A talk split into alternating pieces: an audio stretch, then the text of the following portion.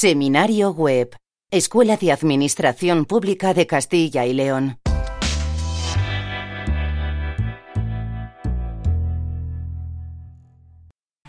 Y bueno, sobre todo, pues nada, daros las gracias a todas las personas que hoy participáis con nosotros, que somos un montón. Así que encantados de hablar hoy de habilidades y técnicas de comunicación para empleados públicos. Bueno, pues os comento un poco lo que vamos a ver durante esta tarde. Vamos a hablar un poco de cómo definir nuestro público objetivo. Hablaremos un poco de algunas eh, metodologías, sobre todo, y algunas eh, pues, eh, recursos que tenemos para poder definir ese público objetivo. También hablaremos un poco de mm, herramientas y cosas que tenemos en cuenta para hacer una comunicación efectiva y incluyendo lo que es el tema de la escucha activa y también hablaremos de lo que son las estrategias de presencia en redes sociales. En este caso, pues bueno, vamos a tomar de referencia pues las de Castilla y León y luego herramientas online de difusión de contenidos. Vamos a ir viendo muchas herramientas a lo largo del curso porque pues bueno, es en parte pues ya sabéis que vemos en estos seminarios pues muchas utilidades, ¿no? Eh, sobre todo digitales para que nos ayuden en nuestro día a día. Bueno, pues vamos a comenzar y si queríamos, pues bueno, centrar un poquito el tema en cuanto a qué vamos a ver en el seminario y sobre todo relacionado con estas competencias orientadas a la ciudadanía, que como empleados públicos, pues digamos que es un poco la premisa que, seguimos, ¿no? Un compromiso de servicio a la ciudadanía, ¿no? Hemos interiorizado un poco esos valores del servicio público y los aplicamos en cada ocasión, ¿no? Eh, ahora veremos paso a paso cómo hacerlo y también, pues bueno, la percepción y el respeto a la diversidad necesitamos un poco pues ser conscientes y darnos cuenta de que existen ¿no? opciones y que existen herramientas también para poder pues comunicar y poder dar esa información de la mejor manera posible para todas las personas, ¿no? Y esto es importante porque las redes sociales, eh, todos los, digamos, servicios online, pues se están adaptando también a que eh, la información sea, sobre todo por el tema de, mm, accesible, ¿no? Y demás, pues bueno, es ese, ese respeto, ¿no? Y percepción de la diversidad. También hablaremos un poco de la apertura, ¿no? En cuanto a que entendemos la importancia de que esta información tiene que estar abierta. Eh, pues ya sabéis que la transparencia, los datos abiertos son una cosa que ahora mismo pues rigen en las administraciones públicas y los medios digitales son un eh, pues medio estupendo para darlos a conocer. También hablaremos de lo que es la empatía, saber ponerse un poco en el lugar del ciudadano y en este caso, pues ya sabéis, el ponerse en los zapatos de la otra persona, pues hacen también que entendamos pues sus requisitos y entendamos también un poco sus necesidades. Eh, también, pues bueno, incorporar lo que es la voz de la ciudadanía, tenemos un montón de recursos, en este caso online, para poder pues preguntar, comentar un poco con todas esas personas a las que damos servicio, pues qué es lo que necesitan, ¿no? Y esa escucha activa también, veremos algunos ejemplos concretos, han hecho que también pues la administración se transforme e incluya nuevos medios de comunicación con los ciudadanos.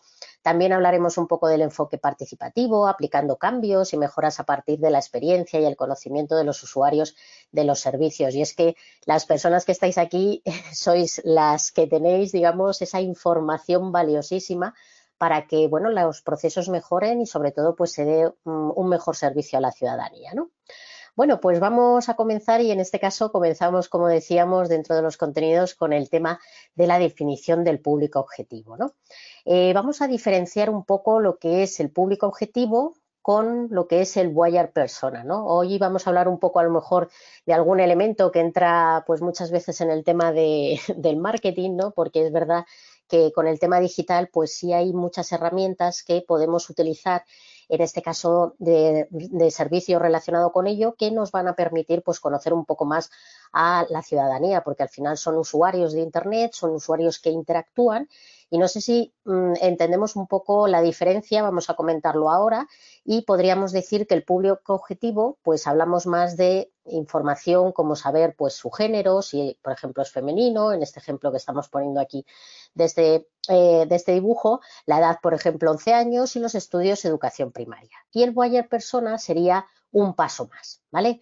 ¿Qué le duele? En realidad, eh, pues bueno, como dicen los americanos, ese factor dolor, ¿no? ¿Qué le podemos, en este caso, resolver eh, pues a esta, a este ejemplo que hemos puesto aquí a esta persona. Bueno, pues le duele el dedo, ¿no? Como estamos viendo ahí, que se está quejando, le gusta salir al parque después de las clases y les gusta, le gustan las tiritas con dibujos de animales. Ese sería un poco ese paso más que tenemos que profundizar ¿no? en, lo que es nuestra, digamos, investigación de, ese público al que nos dirigimos ¿no? y diferenciar un poco entre público objetivo y buyer persona, porque sí que aquí nosotros damos un paso más. Conocemos las características, la edad, el sexo y demás, y bueno, los estudios, a lo mejor, pues bueno, si son eh, nativos digitales, si no, pero el buyer persona hablaríamos un poquito eh, más en profundidad de qué es lo que, lo que le duele, ¿no? ¿Qué le podemos resolver?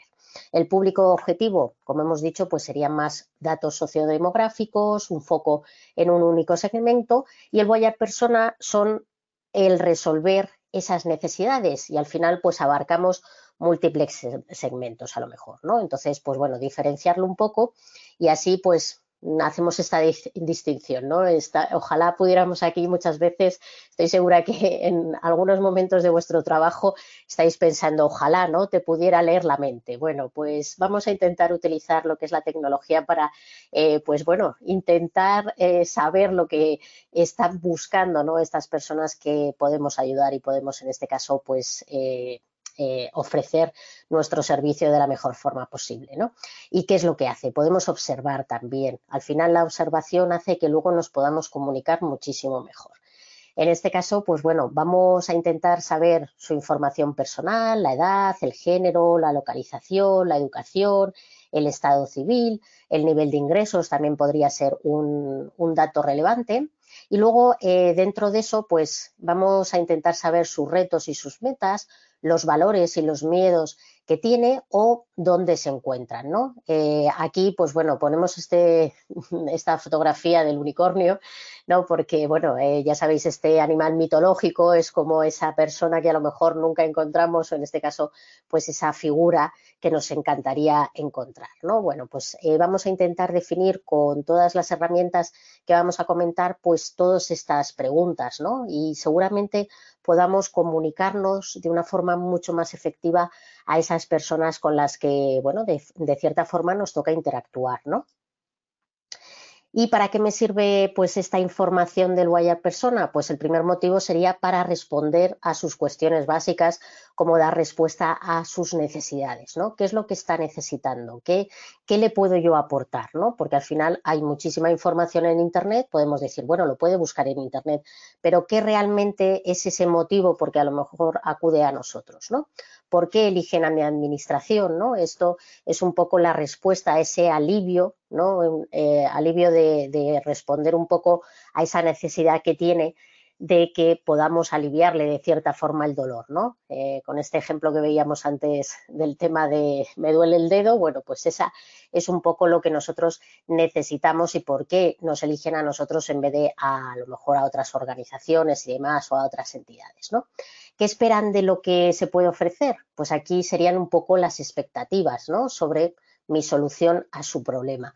Esto, aunque, bueno, digamos que al final las, que, las personas que estáis detrás ¿no? de las administraciones y estáis dando un servicio cara a la ciudadanía, pues resolvéis problemas y esto es así, ¿no? Entonces, pues eh, acuden a vosotros porque saben que podéis darles una solución, ¿no? Y por qué utilizaría pues a lo mejor otro servicio distinto al que se ofrece desde mi administración. Esto, pues bueno, es una respuesta de por qué me sirve esta información del Wire Persona, ¿no? Esas, a lo mejor nos deberíamos hacer esta pregunta, las debilidades o carencias del servicio, ¿no? Si vemos que a lo mejor pues no estamos, eh, digamos, resolviendo realmente pues esas preguntas, esas eh, a lo mejor eh, pues necesidades que están teniendo, ¿no? Entonces, pues bueno, vamos a plantearnos un poco estas preguntas. Sé que son muchas para esta hora de la tarde, pero bueno, todo, todo a su tiempo, ¿eh? No hace falta responderlas todas de una sola vez. Bueno, el segundo motivo podría ser para definir la estrategia de comunicación ganadora. Queremos una estrategia de comunicación ganadora porque eso va a hacer que podamos resolver dudas y además de forma más efectiva, ¿no? Seguramente, pues bueno, gracias a las herramientas online y a la creación, por ejemplo, de contenidos y demás, que hoy vamos a comentar un poco, pero tendremos un seminario específico eh, el próximo miércoles, no, al siguiente hablaremos un poco de creación de contenidos digitales para compartir información también. Entonces, pues bueno, yo puedo eh, ahora mismo con estas preguntas que me hago y definiendo muy, muy bien tanto a lo que es mi público, a, ese, a esa ciudadanía, a ese perfil al que me dirijo, ¿no? y a ese buyer persona, pues podría definir una estrategia de comunicación ganadora, porque ya, digamos, pues tengo la información para poder crear esa estrategia de comunicación que realmente pues sea efectiva, ¿no? Luego vamos a responder y en este caso también nos va a servir para afinar los canales de comunicación. No es lo mismo que nos dirijamos a un público a lo mejor pues más joven que está utilizando a lo mejor redes sociales pues como pueden ser TikTok, Instagram o puede ser por ejemplo eh, ya redes sociales relacionadas con el streaming, ¿no? Como puede ser Twitch y demás que son pues bueno redes que han evolucionado mucho y sobre todo han aumentado mucho lo que es el tema de, la, presencia en esas redes, pues de, veniendo un poco de la pandemia, todo ha cambiado un poco, ¿no? Entonces puedo afinar un poco más los canales de comunicación y si realmente necesito hacer foco en uno de ellos, pues y en otros a lo mejor estoy conociendo por los datos y demás que no estoy teniendo tanta difusión, pues a lo mejor me interesa hacer más hincapié en uno de ellos, ¿no? Así que, ¿cómo hablo yo a la ciudadanía? Sería también una respuesta que podría, eh, que podría responder en función a esa pregunta, ¿no? Ahí, pues bueno, eh, sí que es importante también que, tengamos en cuenta que al final también pues creamos una identidad corporativa. Al final, esos, eh, esa, esa, información que tenemos, eh, que la transformamos, la convertimos en los valores, ¿no? que es un símbolo. Así que ahí vamos a hablar un poco también de branding, que es importante, aunque seamos, no seamos directamente representantes, pero sí que tenemos que respetar un poco pues todas estas cuestiones porque en realidad estamos representando a la administración. ¿no? Y bueno, herramientas para poder definir un poco al buyer persona, pues podría ser eh, pues este mapa de empatía, ¿vale? Esta, eh, digamos, esta imagen que estamos viendo aquí, eh, está, bueno, entendemos que esto es una carita, ¿verdad? Una cabeza, que, que, bueno, que tenemos que saber qué es lo que está oyendo, qué piensa y siente, qué dice y qué hace y qué ve, ¿no? Esto sería la información que nos haría falta para saber qué dolores y frustraciones tiene y también esos deseos y necesidades. Esto es lo que se llama mapa de empatía. Por eso, pues bueno, eh, estoy segura que esto de la empatía nos representa un poco porque al final, pues oye, te pones en el lugar de la otra persona, entiendes un poco sus, eh, digamos, necesidades, ¿no? Y muchas veces, pues todas las personas que estáis ahí cara al ciudadano, pues tenéis que resolver muchas veces con vuestros propios recursos, pero al final, pues bueno, es porque sois personas empáticas, si no, al final no entenderíamos qué es lo que quiere la otra persona y no le podríamos dar una solución. Por eso este mapa de empatía muchas veces, pues al abrir un nuevo proyecto o cuando entramos a lo mejor en un departamento nuevo, eh, estamos eh, pues definiendo un poco nuestra estrategia de comunicación, sería interesante hacerlo. Es un ejercicio que puede cambiar. ¿eh? Podemos hacer un mapa de empatía ahora y luego ir cambiando un poco lo que es el tema de, de, a lo mejor ese público que estamos detectando, esa ciudadanía, esos, esas características, características que tiene que a lo mejor han ido evolucionando a lo largo del tiempo, ¿no? Entonces, este mapa de empatía sería una herramienta que directamente, pues bueno, se puede imprimir, los hay por internet así para poder rellenar y demás, pero sería hacer un análisis y responder a estas cuatro cuestiones, ¿vale? Y así pues sabríamos un poco eh, esa información de sus dolores y frustraciones, los deseos y necesidades, ¿no? No sé si alguna vez habéis hecho un mapa de empatía, pero bueno, es un ejercicio que parece fácil, pero luego cuando te pones realmente a hacerlo, a veces cuesta un poco. ¿eh? ¿Cómo puedo obtener más información sobre mi buyer persona? Pues con distintas herramientas y gracias a la tecnología, pues podríamos hacer encuestas, ahora vamos a poner algún ejemplo, podríamos hacer incluso entrevistas individuales, grupos de control, que esto también, pues bueno, sería interesante para conocer pues no sé si saca a lo mejor una nueva iniciativa y demás, pues hacer una prueba con un grupo un poco más reducido de personas y demás. Y entonces, pues bueno, estos grupos de control nos ayudan a de cierta forma, antes de lanzarlo al público en general, pues poder saber cómo están interactuando, cómo interactúan con, con, lo que nosotros proponemos. ¿no? También en análisis de datos es muy importante, ¿no? Comentábamos un poco en el primero de los seminarios de empleado público digital que al final nos basamos en datos, ¿no? Por eso, pues el tema del Big Data, donde sabíamos un poco pues eh, datos y digamos cosas objetivas, no podemos eh, digamos eh, pensar o suponer, no podemos plantear nuestra estrategia, sobre todo el tema de la comunicación, en supuestos, tenemos que tener datos y para eso, pues bueno, los medios digitales nos proporcionan datos, estadísticas, ¿no? Que, que bueno, que nos pueden ayudar a definir muy bien tanto el tema de las personas a las que nos dirigimos como saber cómo estamos de cierta forma realizando nuestro trabajo y si está funcionando oye, a lo mejor tenemos que cambiar un poco la estrategia, ¿vale? Entonces, en el análisis de datos, como veremos ahora, alguna herramienta que nos puede ayudar. Y luego, herramientas que nos pueden ayudar, pues Google Analytics, que sería pues una herramienta, esto os lo comento, pero seguramente pues no llevaréis directamente lo que es el tema de estas herramientas, porque Google Analytics es una herramienta totalmente gratuita de Google que lo que nos permite es poder conocer, pues, cuánta gente entra a un sitio web, por ejemplo, cuánta gente, eh, pues, eh, a lo mejor visita ciertas páginas de nuestro sitio web, el tema del tiempo de permanencia, el perfil del usuario, si es hombre, mujer, la edad que tiene. Eh, también, pues, analiza un poco el efecto rebote, ¿no? El efecto rebote dentro de los sitios web es cuando alguien entra a un sitio web y resulta que no interactúa con lo que hay de contenido, ¿no? No le da un enlace y demás, ¿no? Entonces, pues eso es un poco penalizado. Por eso es importante que cuando creemos contenido para, digamos, eh, Internet, también tengamos en cuenta poner elementos interactivos, que la gente interactúe con el contenido, porque si no, pues buscadores como Google van a pensar que, es que ese contenido no es de calidad o no les está interesando a las personas que a lo mejor acceden a él, ¿no? Por eso, pues bueno, muchas veces cuesta este contenido que desde las administraciones se pone en valor, pues cuesta posicionarlo, ¿no? Porque hay, pues bueno, dentro de lo que es el mundo de Internet, muchas eh, consultoras, muchos, eh, muchas personas que se dedican al tema del SEO el posicionamiento natural, ¿no? Y entonces, pues se ayudan un poco de palabras clave y demás para poder pues, posicionar los contenidos y que cuando los usuarios buscamos en buscadores como Google, pues aparezcan en las primeras posiciones, ¿no? Por eso es importante también conocer los datos y esto, pues bueno, podría ser muy, muy interesante para el tema de saber a lo mejor desde dónde se va la gente desde nuestro sitio web, ¿no? O algo que hemos publicado, eh, qué recorrido hace, ¿no? Eh, Google Analytics es una herramienta estupenda para conocer toda esa interacción que hacen los usuarios al entrar en un sitio web.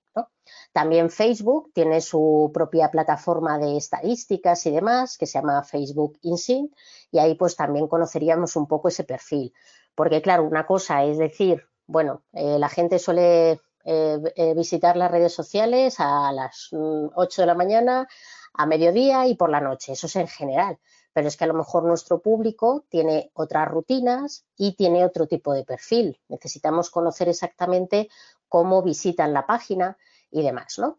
Y luego, pues Hotcar, que también sería otra herramienta un poco para análisis y demás, SurveyMonkey, que también nos podría ayudar a ello. Y bueno, vamos a conocer también, pues, tanto luego si queremos hacer alguna, eh, ¿cómo se llama?, alguna encuesta y demás, pues con Google Form, Timeform, que serían también herramientas para ello. Nosotros vamos a comentar alguna más y así lo hacemos de forma práctica, ¿vale?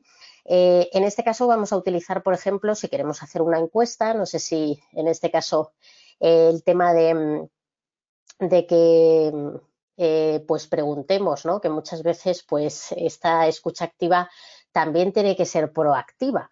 No sé si hacéis encuestas y demás, pero pues eh, dentro de lo que es la suite de Office, que parece ser que ya Microsoft va a cambiarle el nombre, pero eh, bueno, dentro de lo que es esta suite ofimática podremos tener también encuestas.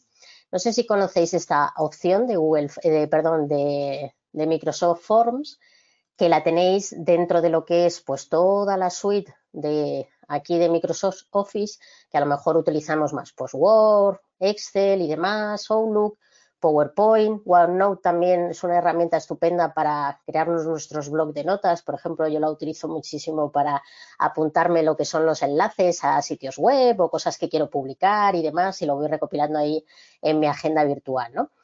Bueno, pues Google Forms, si no la tenéis por aquí, ir aquí a todas las aplicaciones porque puede ser que si no la habéis utilizado nunca nos aparezca, ¿no? Una de las cosas que hace esta herramienta además es que nos da las estadísticas o los resultados de, los, eh, de lo que son las encuestas con una nube de tags. No sé si sabéis lo que es una nube de tags, pero en realidad pues eh, nos ayuda un poco también a que nos pueda nube de tags, ¿vale? Que serían, pues bueno, esta seguro que la habéis visto en algún blog o a lo mejor pues publicado en algún sitio.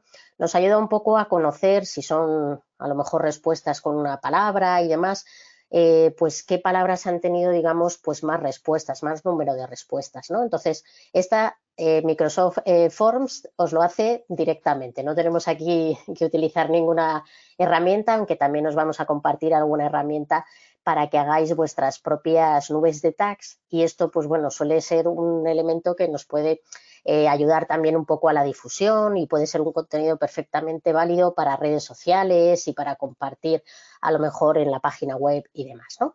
Bueno, voy a ir aquí a una, por ejemplo, tenéis un montón de plantillas, no sé si ya habéis hecho alguna eh, encuesta con Microsoft Forms, pero eh, tenéis desde pues plantillas que ya están hechas, ¿no? Por si no queréis empezar desde cero, tenéis, imaginaros, pues bueno, un formulario de solicitud de instalaciones de oficina, como vemos aquí.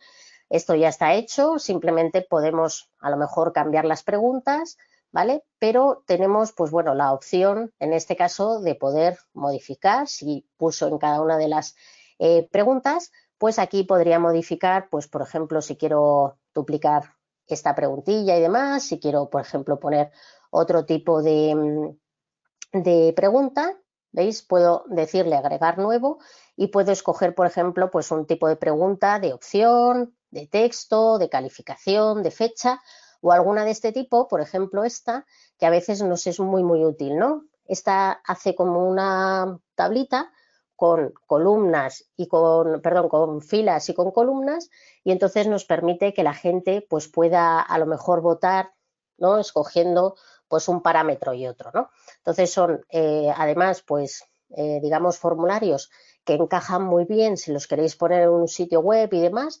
También nos permite publicarlo con un enlace, simplemente para que la gente clique y venga aquí. Y entonces podríamos hacer pues una encuesta rápida a lo mejor de las cosas que, nos interesan conocer. Tenéis un montón de ejemplos y sobre todo de plantillas que ya están hechas para que las podemos utilizar y luego las podamos modificar. ¿no? Aquí tenéis la pestaña de preguntas y aquí tenemos la pestaña de respuestas. ¿no? Y aquí, pues bueno, conoceríamos las respuestas, el tiempo medio para finalizar y demás. ¿vale? Voy a enseñaros una que la tengo aquí de ejemplo de otro día, que había 49 respuestas y entonces aquí, como vemos, pues en las respuestas tenemos el tiempo medio para finalizar, porque esto sí sería interesante, ¿no? A lo mejor hacemos una encuesta y resulta que, mm, que, mira, me dice por aquí María Jesús que ella no ha realizado ningún formulario. Pues ahora me comentas si qué te parece esta herramienta, porque a mí de diseño y eso me parece pues bastante, mm, en este caso, pues con un aspecto muy profesional, además una de las cosas que tiene en este caso Microsoft con el tema de la accesibilidad es que normalmente eh, tienen muy bien etiquetadas las cosas, ¿no? Ahora hablaremos un poco más adelante de esto de etiquetar la información, las imágenes y demás y los elementos, sobre todo pues para personas que a lo mejor utilizan lo que es un lector de pantalla. Esto es importante. Ya sabéis que una de las normativas que tiene la Administración es que todo contenido tiene que ser accesible. Entonces, vamos a utilizar siempre herramientas eh, lo primero para que llegue la información ¿no? y seamos pues eso, conscientes de que eh, pues eh, puede ser que una persona que, que a lo mejor si tiene resto visual podría utilizar la herramienta del zoom de pantalla, por ejemplo, pero si utiliza, por ejemplo, algún lector de pantalla como JAWS o algún lector de estos que va leyendo la información, tenemos que utilizar herramientas que sean totalmente accesibles para todas las personas. ¿no? Entonces, pues bueno, aquí como vemos tenemos el tiempo medio, que es lo que os decía, ¿no? No es lo mismo mm, decir a alguien, oye, ¿me puedes rellenar una encuesta o un formulario que solo te llevará un minutito de tu tiempo? Aquí estamos viendo que efectivamente está este formulario más o menos en un minuto lo estaban rellenando, ¿no? Si vemos que a lo mejor el tiempo medio es mucho mayor, pues oye, a lo mejor aquí nos podríamos plantear, oye, eh, a lo mejor tengo que reducir alguna pregunta o a lo mejor hay alguna redacción en la pregunta que no está, no está, no está bien porque la gente está tardando mucho en resolver o en, en contestar a todo el formulario, ¿no? Y luego aquí estamos viendo las respuestas y demás, ¿veis? Y aquí, bueno, aquí era por el tema del nombre, pero veis si os fijáis aquí, en este caso, pues preguntábamos un poco el tema del puesto y demás, ¿no? Y entonces estábamos viendo que efectivamente aquí, de una forma muy visual, con esta nube de tags que nos da estos formularios, pues resulta que eh, estábamos viendo que la mayoría de la gente que había respondido, pues eh, era auxiliar administrativo, ¿no? Entonces, pues bueno, como decíamos, esto luego me puede hacer una captura de pantalla, puedo, en este caso veis, em, pues mover y demás, pero bueno, la idea es que yo aquí puedo descargarme también el formulario, las respuestas y podría tratar estos datos. También una capturilla de pantalla, pues perfecto, ¿vale? Yo, por ejemplo, para las capturas de pantalla utilizo lo que es esta aplicación. Ahora os la paso por si queréis utilizarla.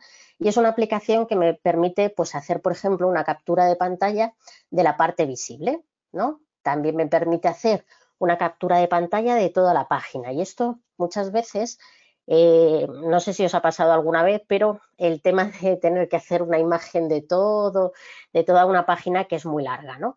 ¿Qué pasa con esto? Que lo normal es que yo coja, ¿no? Me vaya aquí al menú de los tres puntos y vaya haciendo así, y vaya reduciendo. Lo que pasa que esto a veces hace que pierda calidad un poco la imagen, ¿no? Y además estamos viendo además, pues bueno, que yo tendría que estar aquí haciendo una capturilla de tal y demás. ¿Qué hace esta herramienta? En este caso es una extensión del navegador de Google Chrome. Me permitiría decirle que me haga una a full, como se dice, ¿no? Que me haga, hay una imagen de toda, toda la página. Entonces yo le daría aquí y él va ta, ta, ta, ta, ta, haciendo, ¿veis? Va bajando solo, yo no estoy tocando nada, va haciendo ahí una capturilla de toda, toda la página web, ¿no? Entonces, para, por ejemplo, temas de cuando necesitamos explicar algo y demás, veis, aquí ya ha creado una imagen de toda la página web. Aquí yo ya luego, voy a hacer esto un poquito más grande, yo aquí ya luego puedo decirle down de, eh, digamos, descargar y aquí me puedo descargar la imagen. Esta imagen es muy larga, luego yo ya la podré utilizar, la podré recortar, si la quiero, por ejemplo, para poner en una presentación, que a veces, pues no sé si estáis haciendo un informe o algo, imaginaros que eso, que tenéis aquí pues que presentar una imagen de la página o de los resultados y demás, o compartirlo con los ciudadanos. Yo creo que aquí eh, espero, eh, a ver, para, sí, por aquí, Jesús, eh, te estoy leyendo, ¿vale? Eh, dice aquí María de la Guía que, ya saben que lo va a utilizar. Ya, ya estamos aquí cogiendo ideas o diciendo, hmm, esto me va a venir fenomenal para esto. Bueno, yo os digo que esto me soluciona muchas cosas y también sabéis que me soluciona mucho cuando yo quiero, por ejemplo, enviar una respuesta a alguien, ¿no? O, por ejemplo, eh, indicar algo, ¿no? Imaginaros que tenéis que responder a alguien por una pregunta y resulta que, claro, en imagen a veces todo viene mejor, ¿no? Y, no sé, imaginaros que aquí yo le tengo que decir a alguien que me tiene que poner su nombre aquí. Es un ejemplo, ¿eh? Le doy aquí al simbolito, le digo seleccionar área, me deja seleccionar solo a lo mejor un área de la imagen, ¿veis? Me hace una captura, ¿veis aquí que pone copiar, cancelar o capturar? Yo le hago la captura y aquí me permite tener un editor, ¿vale? La aplicación se llama, eh, no sé si seré capaz de, de ¿cómo se llama?, de, mm, traducirla, pero digo, de, decirosla aquí con, eh, con la pronunciación buena, pero ahora os la paso, ¿vale? Entonces, es esa que habéis visto que venía como una camarita, ese es el nombre de la aplicación. Y yo ahora aquí, ¿qué hago? Pues mirar, tengo un editor. Yo sé que podemos hacer una captura, pasarnos la paint, eh, eh, modificar o poner un elemento ¿no? que esté indicando algo, pero claro, fijaros, esto me permite poner, por ejemplo, aquí una flecha, además yo le puedo poner el color que yo quiera y le puedo indicar, oye, me tienes que poner aquí tu nombre, ¿vale? Entonces yo todos estos elementos, ¿veis? Ya lo puedo poner aquí. ¿Qué más puedo hacer? Una cosa que me viene a mí fenomenal, borrar cosas. Sabéis que a veces, pues, cuando tenemos que mandar información o tenemos que publicar algo y demás, pues oye, hay ciertos datos que no se tienen que ver. Entonces, ¿qué puedes hacer aquí? Pues poner, por ejemplo, el color blanco, coger aquí el, esta, este lapicerillo, vamos a decirle que lo queremos de ese color, a ver si me deja, ya está en blanco. ¿Veis? Imaginaros que esto lo quiero borrar. ¿Qué hago yo aquí? Bueno, hay una goma, creo, para borrar, pero yo lo suelo hacer con esto, ¿vale? Entonces aquí yo ya, entonces yo ya tengo mi imagen para poder directamente pues mandársela a esa persona o si le queréis poner aquí un textito le podéis poner aquí y entonces escribís, ahí aquí he cogido lo que había puesto, ¿vale? Pero le podéis poner aquí pues la información que queramos, ¿vale? Hasta el día tal, ¿no? O a veces incluso pues bueno, para capturillas de pantalla y demás, donde tengáis que poner un poquito más de información, podría ser. La aplicación se llama, os la voy a pasar por aquí, a ver si no, no la pronuncio muy mal. Aquí en extensiones os la paso ahora mismo para que la tengáis. Es esta, se llama impresionante captura de pantalla. A ver, la voy a poner aquí para ponérosla y así os la, os la a ver, eh, aquí está, que os la voy a compartir directamente de la, tienda de aplicaciones del navegador, ¿vale? Es esa, es esa aplicación, ¿no? Em, mira, me dice Jesús Ángel que es muy válida, ¿no? Yo ya te digo, respondo muchísimos, muchísimos correos al día, sobre todo de temas de, pues eso, eh, imaginaros, yo más enfocado a lo mejor a los cursos, pero también son cursos relacionados con la administración y a veces pues temas de rellenar a lo mejor algún formulario y demás o donde se tienen que descargar el diploma. Entonces esto me ayuda mucho porque al final la gente pues cada vez leemos menos o no, no leemos la información, lleva muchísimo tiempo explicar o detallar una captura de pantalla, o sea, lo que podemos a lo mejor decir en una captura de pantalla o incluso, pues bueno, detallarle a alguien cómo lo tiene que ir haciendo. ¿no? Entonces, para mí, yo creo que es una herramienta súper, súper útil. Yo la utilizo muchísimo y ya os digo, incluso para temas de borrar algún tema, ¿no? sobre todo si son temas de datos personales y demás, te lo hace de aquí de maravilla. Si no, tardas mucho, yo por lo menos, ¿eh? en mi experiencia tardo más a lo mejor haciéndolo en algún programa de edición de imagen y demás que con esta herramienta. ¿no? Bueno, pues esta venía un poco al tema de, pues eso, cómo podemos preguntar a la gente. Aquí, como vemos, pues estamos eh, utilizando este formulario y luego si queréis compartirlo, pues eh, recopilar respuestas, el tema y demás. Esta sería la vista previa, ¿vale? Y entonces, pues podríamos, aquí además es totalmente responsive, podéis ver cómo se vería en un ordenador, y cómo se vería en un dispositivo móvil. Aquí, pues bueno, que veamos efectivamente que es totalmente adaptable o responsive a distintos dispositivos para que la gente cuando pues responda a los formularios no tenga ningún problema, ¿vale? Podéis cambiar el tema también si queréis, ya esto os entretenéis un poco, pero lo ideal pues eso, el tema de desde aquí poder compartir lo que es el enlace. Eh, compartiríamos el enlace para que la gente lo pudiera, en este caso, pues, eh, digamos, eh, utilizar y demás. También pues tiene la herramienta de poder colaborar, ¿vale? Y aquí pues puede ser un trabajo colaborativo si utilizáis Microsoft Office, en este caso para por varias personas del equipo y demás, pues eh, que sepáis que podéis crear también, igual que los documentos compartidos de texto, de PowerPoint o de presentaciones y demás, también estos formularios los podéis compartir y así pues incluir preguntas varias personas, ¿vale? Luego ya lo que es la respuesta y lo que es el formulario a través de Internet, pues estaría directamente eh, pues ya en lo que es la página, ¿vale?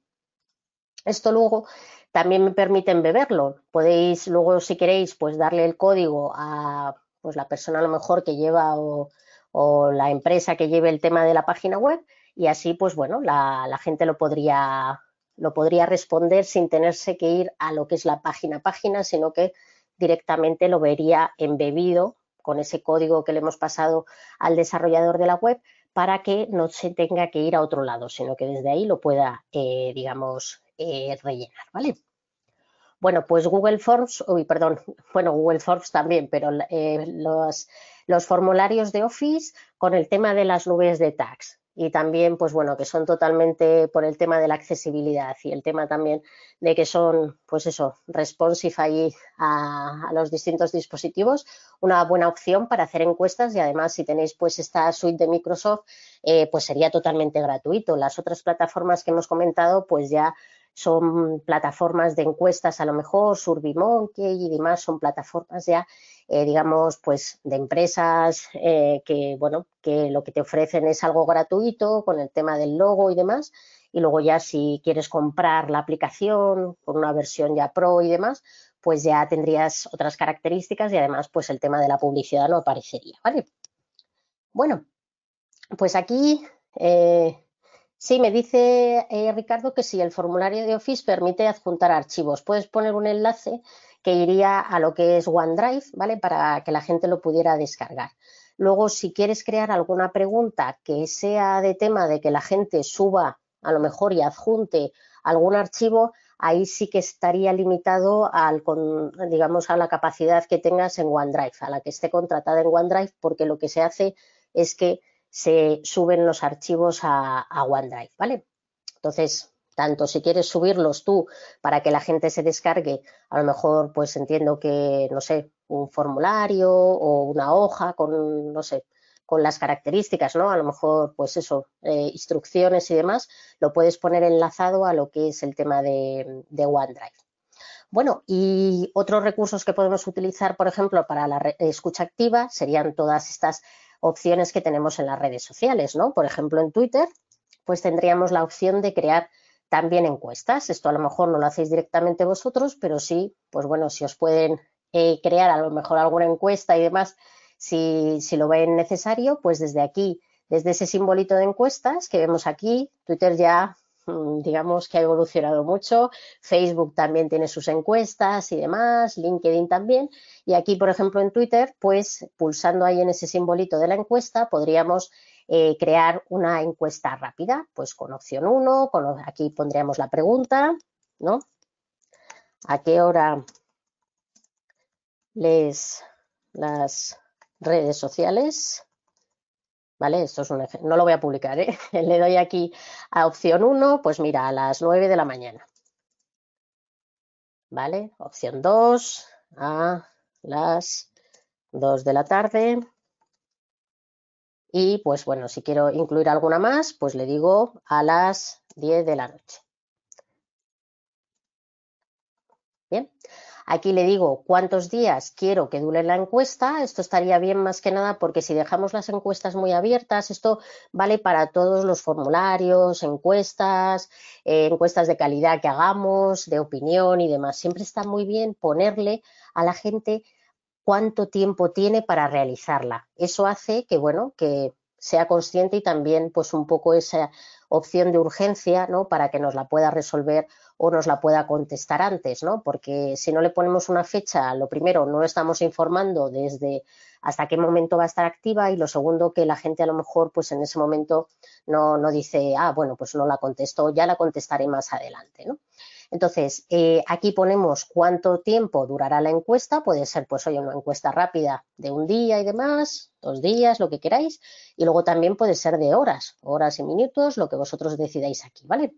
Y ya tuitear. Esto se, eh, se comparte igual que un tuit y la gente puede contestar tanto en Twitter, como decimos, en Facebook, en LinkedIn también hay opción de, de, aquí de crear encuestas y puede ser un medio también si necesitamos una información rápida, pues que a lo mejor las redes sociales de la entidad nos, nos faciliten el, poder enviarle la información de, de, lo que queremos preguntar y si lo ven relevante, pues poder incluirlo en lo que es pues esta publicación o este calendario editorial de publicaciones que, que seguramente tengan, ¿vale? Entonces, también las redes sociales son un medio estupendo para preguntar, que es una de las cosas de la escucha.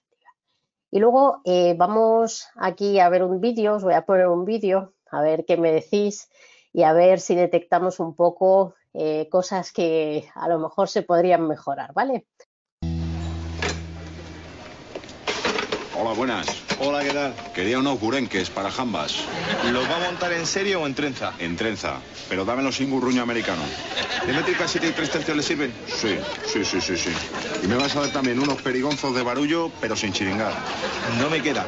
Le puedo ofrecer gurris cóncavos que ya vienen con doble pivote de seguridad y con patuco. Ah, con patuco. Ah, pues mucho mejor me lo llevo. ¿Cuánto es? Eh, pues son eh, 8.50, ya en caja le cobra. Vale, gracias. Venga, nada. Buena compra. Hola, ¿tienen callatas? ¿De fronza o de palomilla? ¿Eh? De... Para un cuadro, para colgarlo. De palomilla. Eh, ¿Con rosca fleje o punta veleta? De, de toda la vida. De, la- de las que son así, que, que le das con un martillo y cuelgas cosas de esas. Quería una callata, vamos. Sí, bueno, bueno, sí, aquí tiene. Venga, a ver. ¿Tiene triscador para chutarlas? El, el tri- que si tengo que... Triscador. ¿Eso Trisca- qué es? Triscador L22 que ya viene preparado con avillanaje céntrico. Ah, ah, esto... Ah, bueno, guay. Esto va con... el- Venga, va, me lo llevo. ¿Cuánto es esto entonces? Pues es un euro las alcayatas Muy y 14.50 el triscador. ¿Eh? ¿Y esto? Esto es un robo, no lo puedo hacer yo sin triscador. Vamos, que... Sí, bueno, ¿tiene usted llave Robson? Ver, no. Ah, ya, ya le estoy pillando. Porque, a ver, ¿qué es una llave Robson? ¿Para qué sirve? Pues la llave Robson es como el triscador, pero sin émbolo. Y ya viene con un diferencial para truñar lo que es la rosca fleje. Mira, dame la, la llave Robson. Toma el triscador. Vale, mira, que ya sé por dónde va. Me lo llevo.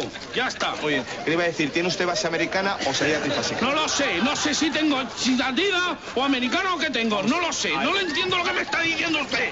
Si usted no me dice lo que quiere, yo no puedo ayudar. Vamos a ver, yo quiero unas alcayatas. No quiero nada más, unas alcayatas. Toma la llave Robson. Alcayatas, esto y vale. ¿Y con qué va a colgarlas entonces? Con el cenicero como toda la vida. ¿Sabes lo que pasa con la llave Robson? Como un montón de cosas. La llave Robson es muy útil. Me, me está poniéndome... ¿Se lo ve? Si es que es muy útil. Mire, ya me ha roto los helicoidales de vidrio. Si es que es útil la llave Robson. Mucho. Mira, mira, mira, capilla, no te doy en la cabeza. ¡Que se deja la llave Robson!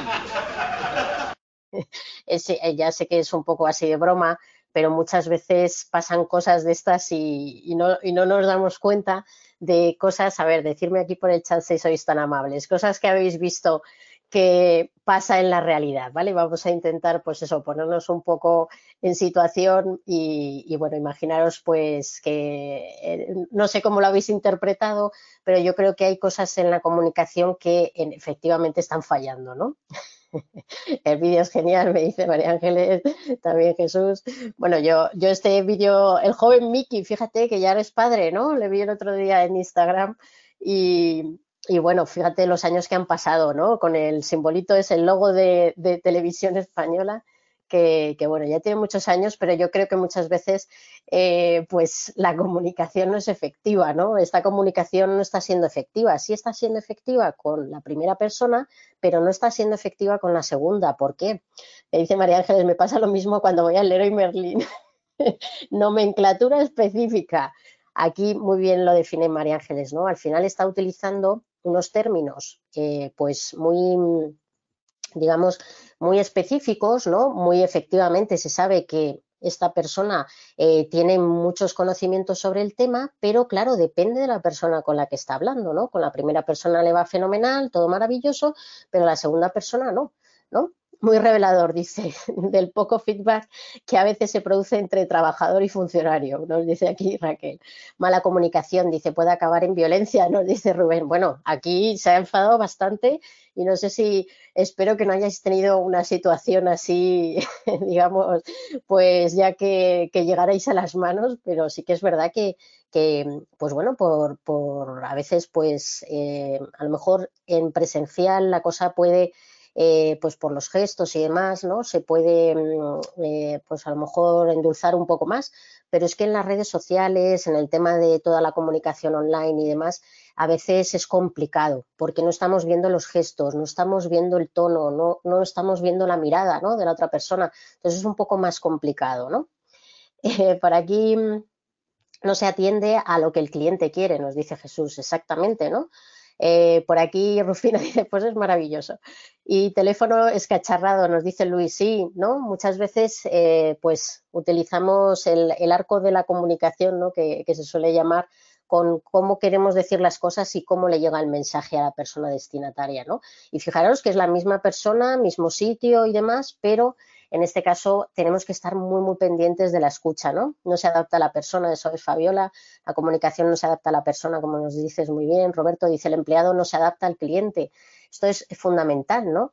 Eh, claro, eh, la persona que sabe es también, digamos, la responsable de hacer las cosas fáciles, Y de, digamos, adaptar la información tanto a, digamos, eh, pues tanto en texto, si tiene que ser en texto, si tienen que ser hablado y demás, eh, sobre todo porque es esa persona que, tiene, eh, digamos, los conocimientos y tiene, en este caso, el poder, pues bueno, de, de poder, digamos, facilitar, ¿no? Al final, muchas de las personas que, bueno, que trabajáis en la administración sois facilitadores. ¿Por qué? Porque controláis del tema, sabéis de qué estáis hablando, pero hay que tener una escucha activa para ver cómo le tengo yo que hablar a esa persona que tengo delante, ¿no? Real como la vida misma, nos dice Cristina, me he sentido totalmente identificada.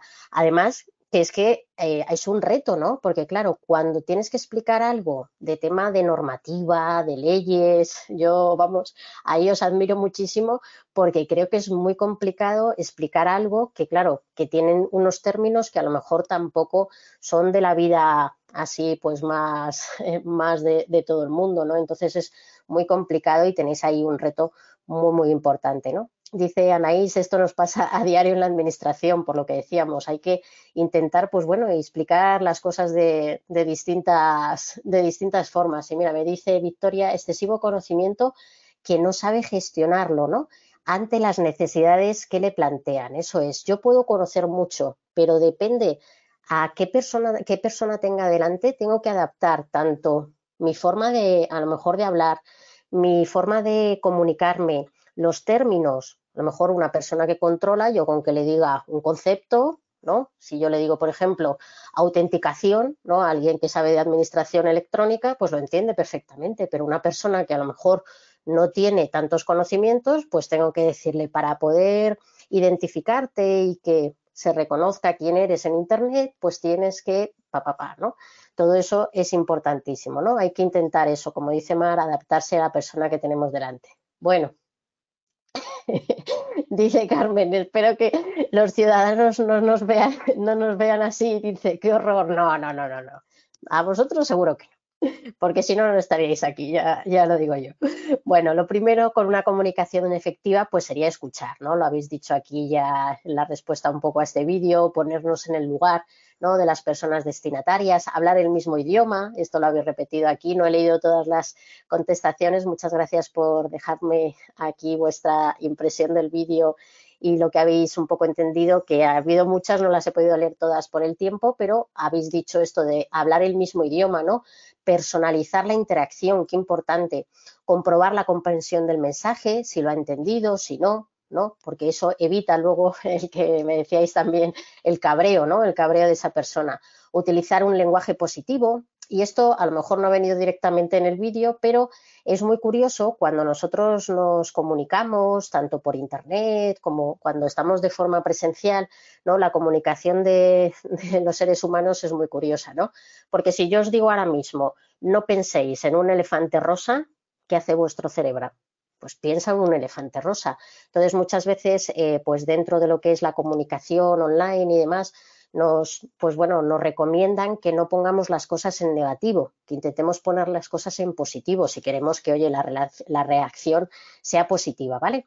Entonces, intentamos un poco ahí ponerlo, ¿vale? Mira, me decía Raquel, habría que reformular la pregunta del cliente para que quede claro que le hemos dado lo que solicita. Perfecto. Eso sería un poco ese feedback, ¿no? Que me decíais también por el chat. Qué importante decir, oye, y preguntar, ¿me has entendido o qué has entendido, ¿no? También mantener informada a la ciudadanía. Esto es importante en cuanto a, bueno, en esta comunicación efectiva, que es lo que estamos hablando hoy, ¿no? Bueno, ¿y qué podemos saber un poco con la escucha activa o qué herramientas online tendremos para la escucha activa? Pues mirad, una totalmente gratuita que podría ser Google Trends. ¿no? Google Trends es una herramienta que nos facilita Google y en este caso es toda esa información que va recopilando Google de lo que nosotros vamos buscando en Internet, él, digamos, hace pues un recopilatorio y entonces aparece en esta herramienta. Esto es lo que es, nosotros escribimos aquí, por ejemplo, y decimos eh, llamada, gobierno, llamada, ¿veis? Yo he puesto llamada gobierno y aquí Google me está dando una predicción. Una predicción diciendo, oye, yo creo que tú quieres encontrar esto o tú quieres buscar esto. ¿Por qué? Porque hay un montón de gente ya buscando esto relacionado con estas dos palabras. ¿Vale? Esto es un poco lo que hace eh, aquí este, esta búsqueda predictiva que se llama, esto eh, no pensemos que esto nos sale por casualidad, sino que esto es la búsqueda predictiva de Google y viene relacionado un poco con Google Trends, son las tendencias de búsqueda, ¿vale? Podríamos un poco conocer, pues, qué es lo que más se ha buscado, por ejemplo, en el año 2001. Esto es muy interesante. Hacen todos los años, pues, un recopilatorio de todo lo que, de las búsquedas que se han hecho y demás. Y luego, pues, bueno, podríamos también, eh, pues, imaginaros que quiero conocer algo de un tema, ¿no? Imaginaros que quiero poner aquí administración pública.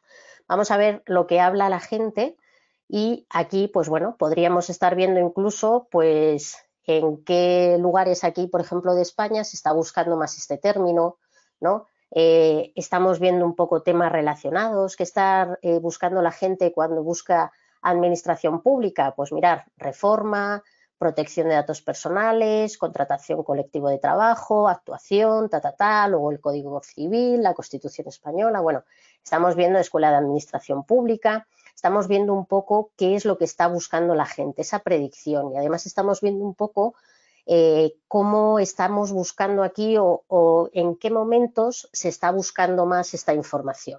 Esta herramienta entenderemos que es una herramienta muy, muy potente para, sobre todo si estamos eh, pues analizando un término, conocer eh, a lo mejor ese interés de la gente a lo largo del tiempo, como vemos aquí, ¿no? Va subiendo, va bajando, va subiendo, va bajando y a lo mejor nos encontramos un día que hay un pico muy fuerte, ¿no? Con ese término que estamos buscando, ¿no?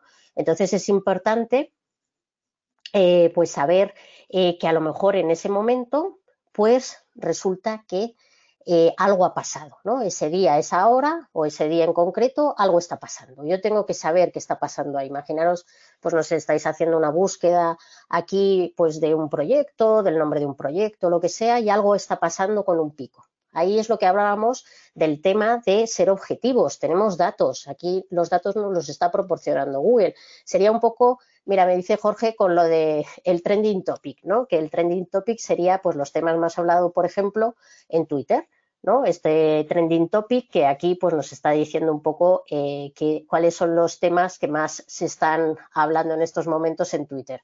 Pues esto sería un poco la predicción que nos está dando Google de los temas que más están buscando y demás. En realidad esto lo que nos permite también es incluso descargarnos la información o si queréis a lo mejor hacer una publicación y no sabéis si utilizar un término u otro, podríais comparar un término con otro. ¿vale? Aquí podéis poner otro término y os haría una comparativa. Administración pública y aquí, no sé, vamos a poner administración electrónica. Ya sé que no es a lo mejor muy, muy, ¿cómo se dice?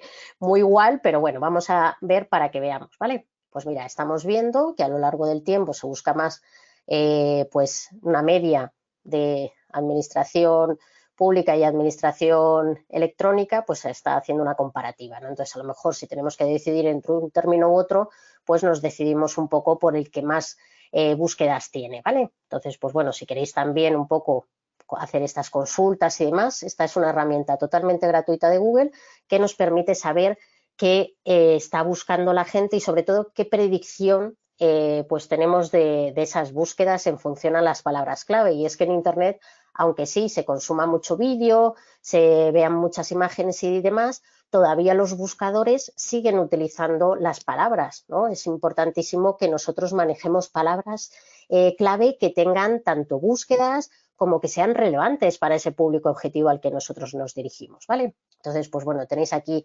también para mirar en España, podéis filtrar todo el mundo, lo que queráis y sobre todo, pues temas de fechas, por categorías también, ¿vale? Esto vale para todo, búsqueda en la web, búsqueda de imágenes, noticias, búsquedas en YouTube, también tenéis estas predicciones para eso. Entonces, pues bueno, ayudándonos un poco También aquí de, las, de los datos que tiene Google podríamos tanto comparar términos, saber si un término está teniendo pues esa predicción de que va a haber búsquedas y demás de la gente sobre él y así pues bueno que nos ayude un poco a conocer más a eh, eh, cómo está buscando también y qué está buscando la gente en internet ¿no? y esta me encanta esta de Answers de Public esta herramienta es una herramienta muy chula porque te va diciendo un poco cómo busca la gente o qué frases busca la gente en internet vale entonces, mirar, aquí, por ejemplo, le voy a poner que sea en español y aquí que sea también en lengua española, ¿vale? Y aquí le voy a decir, por ejemplo, pues administración pública. Voy a seguir con mi término, administración pública, ¿vale? Voy a, eh, darle a que, me, a que me busque. Y aquí, bueno, esta, eh, digamos, esta herramienta eh, pues coge también información un poco tanto de Google como de buscadores como Yahoo y demás, ¿no? ¿Y qué hace esta herramienta? Fijaros, eh, lo primero me encanta que me haga esto, el tema de... Me dice Francisco que si Microsoft Forms es gratuita. Sí, dentro de lo que son las aplicaciones online de, de aquí de Google, de Google, de Microsoft, puede, de 365, puedes tener Google, perdón, diré siempre Google Forms porque me sale, pero Microsoft Forms de los formularios estos que hemos visto antes es totalmente gratuito dentro de lo que es la, em, la digamos, pues este paquete de Microsoft, ¿vale? Bueno, pues esta aplicación, ¿no? Parece una célula, sí, nos dice Beatriz. Fijaros lo que está haciendo.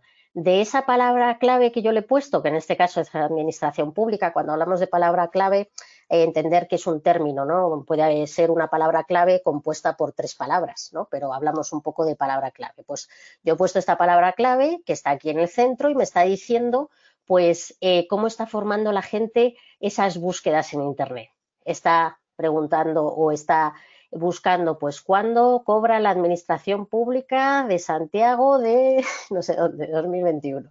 Bueno, estoy viendo por aquí todas esas búsquedas, pues cómo mejorar la administración pública en el Perú. Esto entiendo que es también, no sé por qué lo están buscando más, pero eh, si hemos dicho que nos busque solo en España. Bueno, ¿qué es administración pública según sus autores? Bueno, tengo aquí un montón de, digamos, frases que yo incluso, si queréis hacer, pues, no sé, un, una publicación, estáis escribiendo sobre algo y demás, si queréis conocer con esta herramienta cómo está buscando la gente, pues podría ser una forma muy buena para conseguir un buen titular, ¿no? Un buen titular que enganche y que sepa que así es como está construyendo la gente las búsquedas en Internet. Pensemos que ya cada vez las búsquedas son más semejantes al lenguaje humano. Antes, cuando comenzaron los buscadores, eh, pues buscábamos un poco en la caja de búsqueda, un poco tipo indio, ¿sabéis? Poníamos solo palabras así sueltas, ¿no? Y nombres. En cambio ahora, pues ya como estamos buscando a través de móvil, ¿no? Cuando nos ponemos así la tostada de nocilla así para buscar, le hablamos al móvil, al móvil no le hablamos y no buscamos igual en el móvil que buscamos a través del ordenador, esto es muy importante. Entonces las búsquedas pueden ser distintas, ¿vale? Entonces, pues bueno, estamos viendo aquí cómo lo construye, aquí estamos viendo también otro, otro dato, aquí está creando otro tipo de frases y luego aquí abajo tenéis la opción de descargaros toda esta información también, ¿vale? Veis aquí que os viene por aquí y tenéis, pues bueno, desde poder guardar la imagen y en esta eh, podéis también incluso, pues bueno, guardaros la información por cada una de estas, eh, digamos, búsquedas, ¿no? Entonces, pues bueno, como prefiráis, si lo queréis así más tipo, pues imagen, como si fuera una célula, como me habéis dicho por aquí por el chat, o si queréis descargaroslo directamente así con listados y demás, ¿no? Bueno, pues esta sería una de las opciones también para pues estar pendiente, hacer una escucha activa de cómo está preguntando la gente en Internet, ¿vale? Esta herramienta se especifica un poco para eso. Y luego otra de las herramientas que yo veo imprescindible para el tema de la escucha activa sería Google Alerts, ¿no? que sería una herramienta que lo que nos va a permitir es crear alertas y que en este caso, pues eh, Google nos envíe, por ejemplo, por correo electrónico cuando él detecte que se ha publicado algo sobre ese término. Entonces, tanto esta de Google Alerts estaría bien tenerla para nosotros mismos con el tema de nuestro nombre y demás, ¿no? Si tenéis un nombre muy común va a ser complicado. En muy común me refiero a lo mejor si tenéis un apellido que tiene mucha gente y demás, pues es más complicado porque, oye, eh, hay, hay, mucha información o muchas publicaciones seguramente que aparezcan eh, con nombres similares, ¿no? Pero, eh, por ejemplo, para crearnos una alerta o si estáis, no sé, interesados en algún tema en concreto o a lo mejor necesitáis seguir, seguir por ejemplo, pues la información que se está publicando en Internet de pues algún proyecto en concreto con un nombre determinado, pues podría ser una opción estupenda en vez de tener que ir a internet a hacer la búsqueda y demás, ¿vale? Imaginaros que aquí pues queremos poner una información, pues vamos a poner, por ejemplo, eh, ECLAP, ¿no? O vamos a poner Escuela de Administración Pública de Castilla. Uy, a ver si lo escribo bien. de Castilla. Bueno, entonces aquí, pues bueno, podría en este caso, eh, pues ver una vista previa de todo lo que está, digamos, Google tiene indexado de estas referencias a esta búsqueda y luego yo puedo decirle crear alerta. Aquí en crear alerta me crea la alerta, eso sí, me la crea asociada a mi usuario de Google, a esa cuenta de Google que yo tengo Aquí en el lápiz lo que puedo hacer es decirle, pues bueno, que me avise como máximo una vez al día, una vez eh, o cuando él lo detecte, cuando se produzca no va a ser exactamente cuando se publique en Internet, porque a lo que son las arañas o las spiders de los buscadores, en este caso las de Google, no le da tiempo a pasar por todas, todas las páginas que existen en Internet, ¿vale? Entonces, a lo mejor, pues nos llega un par de días después y demás, ¿no? Luego, como máximo, una vez a la semana, si quiero que sea algo, pues no sé, imaginaros que estoy recopilando información de un tema, pero no quiero que sea algo tan diario, ¿no? Bueno, pues le digo una vez a la semana. Google se va a encargar de esa información que aparezca en Internet y que él ya indexe en sus, en sus búsquedas, pues enviarme un correo electrónico con todos esos enlaces para que yo vaya. Esto es ideal cuando estáis, eh, pues a lo mejor buscando información sobre un tema o queréis temas o temas concretos para publicar en redes sociales, por ejemplo.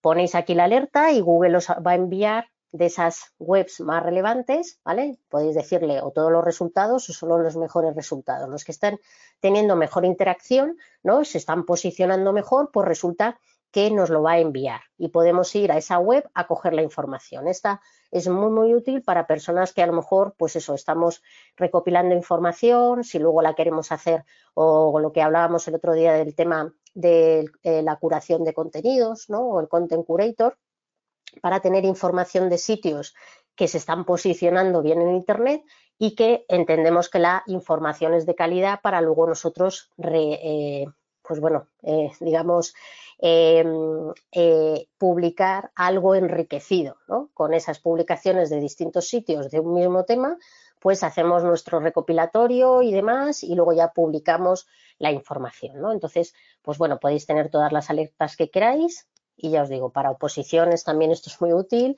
Por ejemplo, mm, a veces en temas de búsqueda de empleo esto está muy bien porque puedes poner, por ejemplo, ofertas de empleo en y una, eh, un municipio determinado, ¿vale? Entonces, ¿qué pasa con eso? Que, por ejemplo, para temas de ayuntamientos, cuando se publican a lo mejor ofertas de empleo en una zona en concreto y demás, pues bueno, Google lo podría detectar, ¿vale? Y nos lo podría enviar al correo electrónico. Bueno, no sé si conocéis esta herramienta de Google, pero yo creo que estaría muy bien, sobre todo para, eh, mira, me dice Carmen, las alertas han sido muy útiles para mí en el trabajo. Dice, desde hace muchos años me da información relacionada con mi trabajo, tanto del BOE, el BOCIL y prensa sobre temas relacionados. Genial, Carmen, pues muchísimas eh, gracias. Dice, en mi caso, pues impacto ambiental en mi provincia, por ejemplo, eso es. Y aquí, Carmen, ¿verdad? Lo que nos pasa es que no somos nosotros los que tenemos que ir a Internet a buscar todos los días, sino que Google se encarga de mm, traernos la información un poco a casa para que a través de correo electrónico, para que efectivamente sepamos sobre esos términos y dónde se han publicado, que esto también está muy bien. Ya os digo, yo con temas de empleo, sobre todo con, pues para municipios pequeños y demás, que a lo mejor pues no salen publicadas en Infojobs ni nada de esto, pues también es muy, muy útil, ¿no? Y otra de las herramientas que para mí es imprescindible por el tema de, bueno, hacer una búsqueda y ya no solo búsqueda, sino una escucha activa, también podría ser eh, HotSuite, ¿no? HotSuite es una, es una plataforma que, bueno, que sirve tanto para publicar en redes sociales, ¿no? Que además hace poco cambió un poco su, su interfaz, su logo y demás. Bueno, pues esta de HotSuite es una, digamos que es un escritorio para redes sociales, ¿vale? Entonces, yo puedo ir a Twitter, publicar en Twitter, yo puedo ir a Facebook, publicar en Facebook, a Instagram y tal. Esto lo que hace es que nos recopila aquí pues la opción de poder enviar los mensajes desde un mismo sitio, incluso un mismo mensaje desde a varias plataformas a la vez o a varias redes sociales, pero sobre todo es una herramienta muy útil para utilizar en lo que son las búsquedas y una escucha activa. ¿Por qué? Porque mirad, voy a entrar un momentito. La opción de HotSuite, eh, esta aplicación tiene una versión de prueba que son, es, hay una opción totalmente gratuito, ¿vale? Esta sí que podéis mirar aquí los precios, pero con la opción gratuita tenemos hasta tres redes sociales para poder gestionar. Pero lo que es muy interesante, o que por lo menos yo creo que es muy interesante para el tema de la escucha activa, es el tema de las columnas, ¿vale? Aquí nos hacen la oferta de Halloween, que ya cómo se nota que es Halloween, ¿eh? bueno, pues mirad, aquí a la izquierda tenemos, bueno, lo que hace HotSuite también es que eh, si la utilizamos a través de mm, las publicaciones que hagamos a través de redes sociales, a través de ella, va a ir recopilando los datos de interacción con nuestras eh, publicaciones. Esto es un poco lo que decíamos antes de no es lo mismo el perfil que yo tenga de gente que a lo mejor que otra administración, más que nada porque a lo mejor la gente me lee más eh, pues a las 12 de la mañana que a las 8 de la tarde.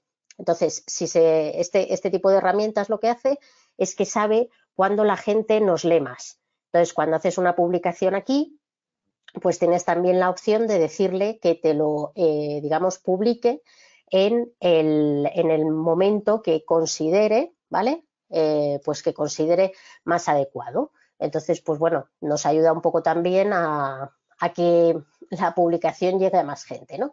Pero la que yo os quería comentar un poco es esta de las columnas. También sirve para programar, por si quieres planificar y no quieres programar en el momento, ni publicar en el momento, sino que a lo mejor, pues oye, tú te reservas un día, una hora para hacer y programar todas las publicaciones en redes sociales. Es verdad que también todas las redes sociales directamente lo tienen, pero bueno, os explico un poco lo que tiene para que lo sepamos. Aquí, en este caso, pues bueno, tendríamos lo que son las, los feed y demás, y luego aquí tendríamos la opción de las columnas, ¿vale? Aquí a ver si me carga, que no sé por qué no me está cargando, pero bueno, la idea es aquí eh, poder añadir columnas con búsquedas, ¿vale? Si quiero aquí buscar términos, me permitiría pues buscar términos por hashtag y demás.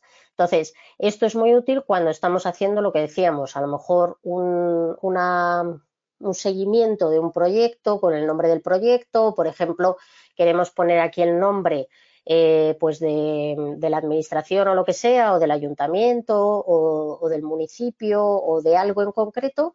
Y aquí no solamente te da si han puesto, por ejemplo, un hashtag, en este caso que estamos con Twitter, sino que directamente te pone eh, también, por ejemplo, si han publicado la dirección de la página web y esa dirección de página web incluye esas palabras que tú le has puesto en la búsqueda, ¿no? Entonces, pues muchas veces te enteras a través de aquí que se ha publicado algo, ¿vale?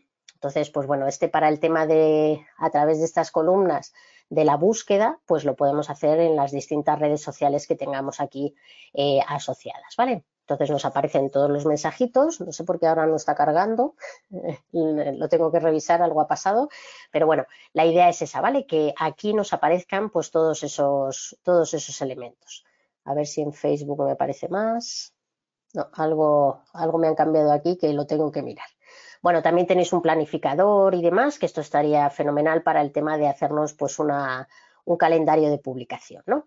Entonces, os dejo aquí la captura que la hice el otro día para verlo, pero bueno, la idea es eso, que así pues podría tanto programar y demás. No digo que utilizar esta herramienta para programar los tweets ni para publicar, pero sí que es cierto que nos ayuda luego al tema de, de poder saber cuándo pues, nos pueden abrir más o cuándo nos pueden leer más, digamos, nuestras publicaciones y sobre todo para el tema de hacer pues un seguimiento de ciertas cosas y sobre todo pues si necesitamos tener ahí en una columna puesto todas las búsquedas en vez de tener que ir a la red social en concreto y hacer la búsqueda a través del buscador, ¿no? Que nos pueden salir un montón de cosas.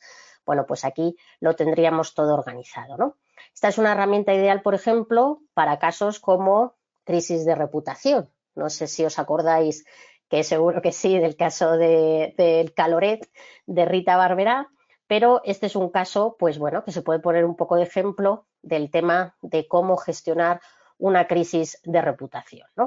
Eh, aquí lo que se hizo fue por varias partes, ¿no? Primero, pues Rita Barberá, a, la, digamos que después del, incidente que tuvo, pues eh, resulta que eh, pues tanto los asesores y el equipo pues decidieron que en vez de enfrentarse y demás, porque hubo, pues no sé si os acordáis de este caso, pero hubo pues muchísima gente que compartió el tema de los de, lo del caloret y demás, hubo muchos memes, hubo pues bueno, un montón de publicaciones en internet acerca de lo que había pasado, ¿no? Entonces, claro, aquí el equipo de asesores, el equipo, bueno, también hay que decir que hay un equipo de marketing detrás, pero lo que hicieron es que dijeron, bueno, pues en vez de ir contra esto y demás, pues vamos a unirnos al movimiento, ¿no? Entonces crearon ahí eh, lo que es ese hashtag, aunque ya la gente lo estaba utilizando, del Caloret Fire, y entonces eh, al día siguiente o la noche siguiente al discurso de Rita Barberá, apareció en su muro de Facebook un anuncio, ¿no? Que además, si nos fijamos, este es el anuncio, estamos viendo que es un patrocinado, ¿vale?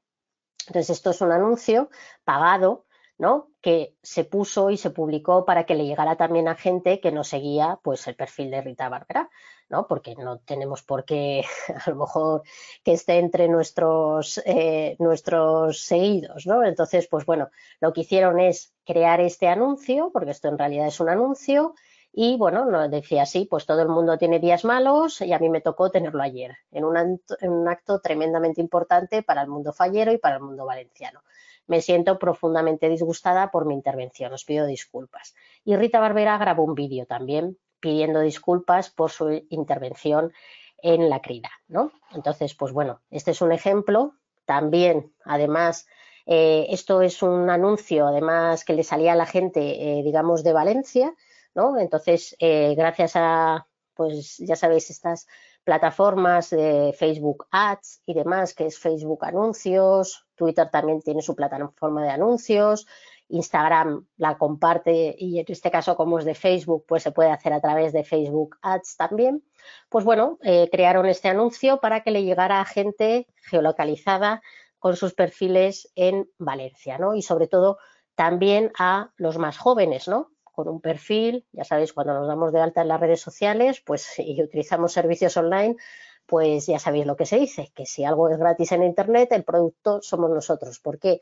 Porque obtienen nuestros datos, ¿no? Entonces, luego las empresas pueden hacer o las entidades pueden hacer anuncios segmentados a una cierta perfil de la población, ¿no? lo que hablábamos antes de identificar a lo mejor a nuestro público, si le tenemos muy bien identificado, pues a lo mejor luego podemos hacer campañas segmentadas a través de estos medios. Eh, en este caso, estas plataformas de publicidad, eh, Facebook, Twitter, Google y demás, puedes incluso, si tienes una lista de correos electrónicos, imaginaros que tenéis una newsletter o que la gente se suscribe por algo, se da de alta en la web o lo que sea, tú puedes subir esa lista y que te reconozca las personas que tienen cuenta en esa red social y que les aparezca el anuncio. O sea, realmente Facebook vive de nuestros datos y por eso nos lo da gratis, ¿vale? Entonces, luego, pues eh, en esta parte de eh, los anuncios y demás, tú puedes segmentar muy bien a qué población quieres que le aparezca esa publicación, ¿vale?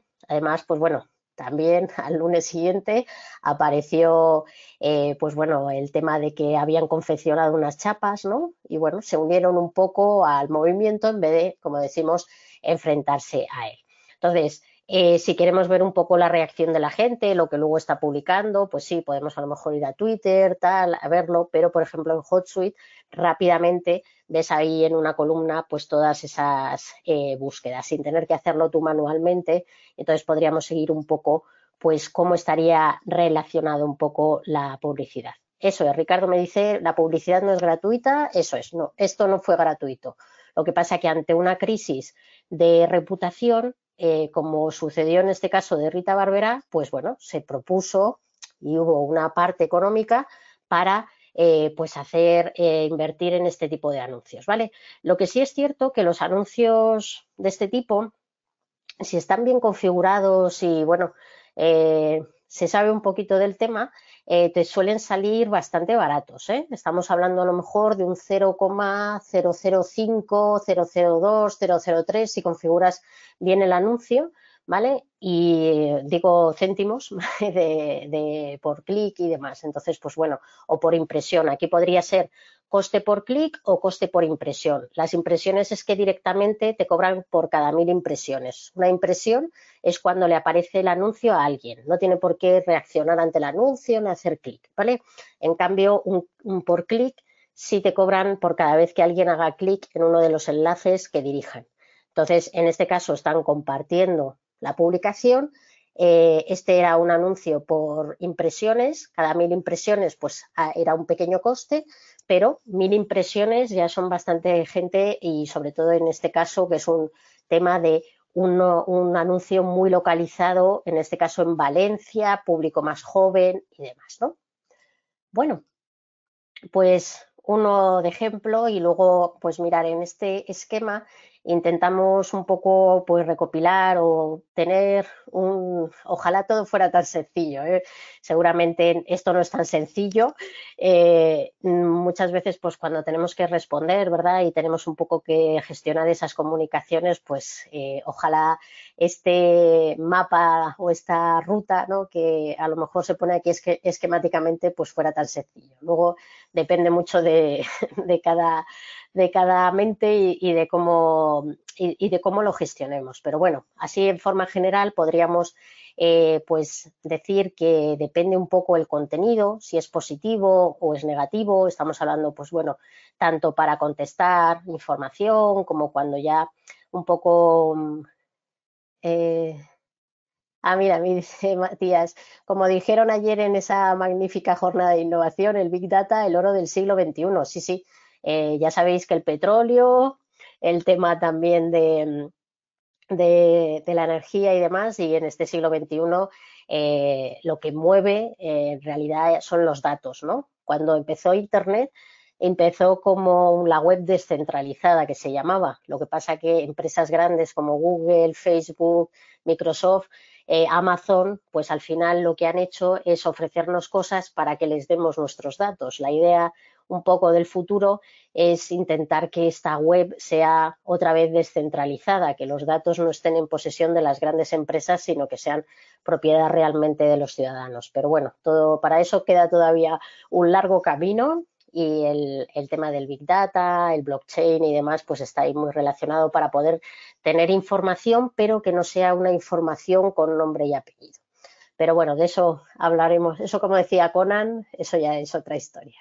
Muchas gracias aquí por traerlo, en este caso, eh, Matías.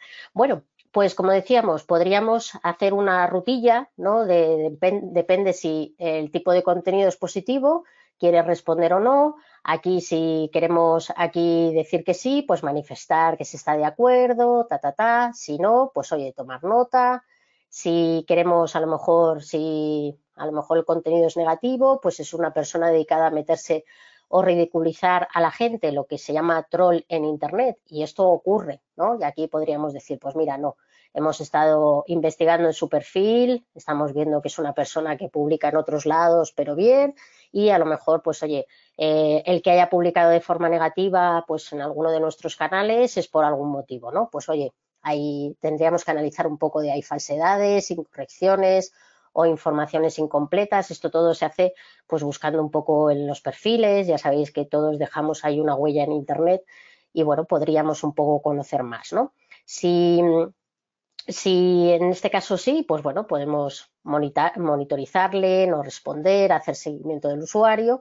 Y luego aquí, pues también desde la opción de no, pues oye, el contenido es consecuencia de una mala experiencia con la organización. Si es sí, pues responder indicando que se buscará una solución, gestionar el, el, tema internamente y en su caso contestar con la solución, ¿no? Es un poco una hoja de ruta.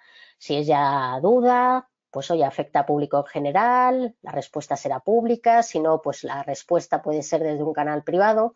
Y esto a veces pues nos ayuda un poco a, digamos, a reducir la tensión, ¿no? Si afecta al público en general, entonces sí deberíamos dar la respuesta en medios de una forma pública. Pero si es algo que afecta a lo mejor más a esa persona en particular, podemos decirle súper educadamente que por favor nos eh, envíe la información o nos comunicamos con él a través de correo electrónico, que puede ser un canal más privado, y vamos a lo mejor esa conversación a un canal un poco más privado, ¿vale? Entonces, pues bueno, espero que este esquema os sirva un poquito, aunque ya decimos que luego el día a día es, es totalmente distinto, ¿no? Bueno, y luego si queréis para el tema de guardarnos los enlaces, yo traía aquí, pues bueno, desde poder guardárnoslo eh, imaginaros que encontramos una información o muchas veces, pues eh, al final encontramos información siempre de lo mismo o tenemos que compartir a lo mejor, eh, digamos, pues información que se repite, ¿no? Imaginaros, no sé, podríamos ir aquí a nuestro Google Chrome en este menú de los tres puntos y nos podríamos ir aquí a marcadores, ¿vale? Aquí en marcadores, pues podríamos decir el tema de administrar marcadores y aquí podríamos crearnos las carpetas. Aquí en el menú de los tres puntos yo puedo ir añadiendo una nueva carpeta y a lo mejor, pues oye, guardarme la información para luego tenerla rápida para contestar a la gente, ¿no? Entonces, a lo mejor, pues oye, me creo una carpeta que sea, eh, pues enlaces de interés. Enlaces interés, ciudadanía, ¿vale?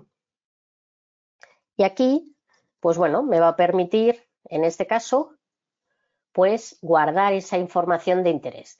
Puedo o bien ir añadiendo aquí un marcador, ¿vale? Si quiero, por ejemplo, también tengo la opción de importar o exportar los marcadores de otro navegador. Imaginemos que entro pues eh, nuevo en un proyecto, hay otra persona antes, en vez de tener que estar mandándome las direcciones de la página web, pues me, él se exportaría los marcadores y yo los importaría aquí. Entonces, los dos tendríamos esa carpetita con todos los enlaces sin que yo haya tenido que hacerlo a mano, que eso también ahorra un montón de tiempo, ¿no? Entonces, eh, desde aquí, pues puedo añadir un nuevo marcador, aquí pongo el nombre del marcador y la URL. De esta forma me va a quedar totalmente organizado mis, marcadores y sobre todo, pues bueno, muy accesible para que luego, pues en ciertas respuestas pueda dar eh, solución o indicar a lo mejor si deriváis siempre a una página web o demás, ¿no? Aquí os dejo un poco el paso a paso de los marcadores. También que sepamos que bueno, que puedo eh, importar o exportar, perdón, los marcadores, por ejemplo, de un navegador a otro. Sabéis que depende, depende del navegador y sobre todo si son equipos diferentes, pues eh, los, marcadores no se comparten, salvo que hayáis tenido eh, esos marcadores en vuestra cuenta de Google, en el otro navegador habráis vuestra cuenta de Google, en Firefox habría que tener eh, una cuenta de Firefox para que te respetara los marcadores en otro equipo y entonces, pues bueno, esto sobre todo para tema de trabajo en equipo viene muy bien. Cuando yo llevo ya más tiempo a lo mejor en la organización y demás y tengo ya ahí mis marcadores súper bien con todas mis tal y le quiero también compartir a alguien pues todas esas páginas web, lo puedo hacer aquí de forma sencilla, ¿no? Aquí os dejo un poco la sincronización y luego si queréis utilizar alguna herramienta como Pocket para guardar la información, pues también sería muy útil. ¿no? Esta herramienta ya sería online y me permitiría pues en cualquier lado poder tener, por ejemplo, si lo instalo como extensión aquí en el navegador, pues imaginaos que yo me quiero guardar esta página, yo aquí la tengo de extensión en el navegador, le doy ahí y entonces puedo poner aquí una etiqueta. Esto lo que hace no, es, no me guarda la página, sino que me guarda el enlace a la página. Luego ya cuando yo vaya a mi Pocket, me va a permitir ver aquí toda esa información que me acabo de guardar, ¿vale? Veis aquí acaba de guardar la de la de HotSuite y entonces pues bueno, podéis tener aquí listas, podéis tener yo la utilizo sobre todo mucho para recopilar información, recopilar enlaces y demás, ¿no? Tanto los marcadores como esta está muy bien para eso. Y luego ya si queréis a lo mejor organizaros por blogs, eh, también otra de las herramientas que tiene en este caso la suite de Microsoft sería OneNote. En OneNote tú puedes tener, por ejemplo, en OneNote podrías tener tus, eh, digamos, libretas y en estas libretas podrías ir guardando, digamos, tus... Eh, esto vale para todo, ¿eh? Yo, por ejemplo, tengo mi libreta del trabajo y aquí voy teniendo, pues todos, ¿veis? Todos, en este caso, pues todas las entidades con las que trabajo y demás. Y entonces, pues bueno, cada una de estas es una página, digamos, o un separador y dentro de ese separador puedo tener distintas páginas. Esto lo bueno que tiene es que es una interfaz muy parecida a todos los programas de Microsoft, me permite poner imágenes, me permite incluso crear notas dictándolo, me permite, pues bueno, poner aquí pues mucho más, eh, digamos, muchas más opciones a lo mejor no la libreta de papel, porque yo creo que el papel sigue siendo imprescindible, por lo menos en mi vida, de que yo soy de la época de Spinete, yo sigo necesitando el papel, pero bueno, puedo tener aquí listados con temas de viñeta para ir marcando cosas que hago y no. Y luego también tiene la opción de compartir, que esto es muy útil, sobre todo si quiero compartir con otras personas de la organización, pues a lo mejor mi blog de notas, ¿no? Esta además es súper compatible y tiene una, digamos, una versión móvil muy, muy lograda y que, bueno, si se te ocurre algo o lo que sea, pues necesitamos aquí eh, eh, y lo necesitamos apuntar en cualquier lado y solamente llevamos el móvil en esos momentos, es súper, súper útil. Bueno, ¿utilizas todas? Me dice Alejandra. Pues sí. en este caso sí, te tengo que decir, pero porque mi día a día es así. Bueno, y también no, olvidemos que eh, tenemos que ser pues cuidadosos con el tema de la calidad de la información. ¿eh? No ver cualquier cosa y rápidamente publicarlo o compartirlo, que esto bueno es un poco de sentido común, pero sí analizar un poco pues de quién es la información, el responsable de los contenidos. Ya sabemos que todos los sitios web por normativa y por ley necesitan poner a quién pertenece la web. ¿Vale? Saber un poco, pues, el contenido, pues, cuál es el propósito, si es solamente informar, opinar, persuadir, vender. Esto muy, muy importante porque puede ser que, oye, que nos hayan derivado a una información que, bueno, que sea un poco, pues, no sé, más como que, que, la han engordado mucho, ¿no? Para que parezca como un notición y luego resulta que, que, bueno, que lo que se pretende es más, a lo mejor, pues, eh, pues a través de publicidad o lo que sea, vender, ¿no? También la actualidad, pues oye, cuando se realizó, la fecha de actualización, ¿no? Y por qué, el propósito y demás, ¿no? Entonces, haciéndonos estas cuatro, digamos, de, cuatro secciones de preguntas, pues podríamos, pues, eh, detectar un poco lo que es la calidad de la información. También, pues bueno, os dejo aquí un poco el ranking de páginas en España para que conozcamos un poco los sitios web más visitados, que también, pues bueno, veréis que muchos los conocemos, pero bueno, luego también por temas de, categorías y demás, podemos filtrar y saber un poco, pues, cuáles son los sitios web más visitados en España. Esto también nos puede dar pistas, sobre todo para el tema de si queremos publicar cosas relacionadas con nuestro público. Bueno, y luego eh, vamos a hablar un poco de esta comunicación y sí que es cierto que el móvil es una de las cosas que está muy, muy presente últimamente, ¿no? Eh, cada vez utilizamos más el móvil, la ciudadanía lo utiliza muchísimo, ya se están viendo incluso em, me dice Montserrat, perdonad, esto lo tengo que leer. Es que me dice, si tú eres de la época de Spinete, yo soy de los picapiedras. No, no, no, Montserrat. Yo, yo confío en que. Bueno, pero lo importante es el espíritu, ¿eh? Lo importante es el espíritu. Nosotras, aunque seamos de, de da igual la época, es el espíritu lo que llevamos. Bueno, pues eh, lo que decíamos al final es que eh, cada vez se utiliza más el móvil y claros ejemplos, por ejemplo, de la comunicación, y en este caso, pues vamos a decir directamente del Ministerio del Interior, es las alertas que van a hacer y que ya se han empezado a hacer eh, a través del móvil. No sé si alguien que no conozca esta noticia, por favor, va a haber una prueba mensual de alerta de emergencia, ¿vale?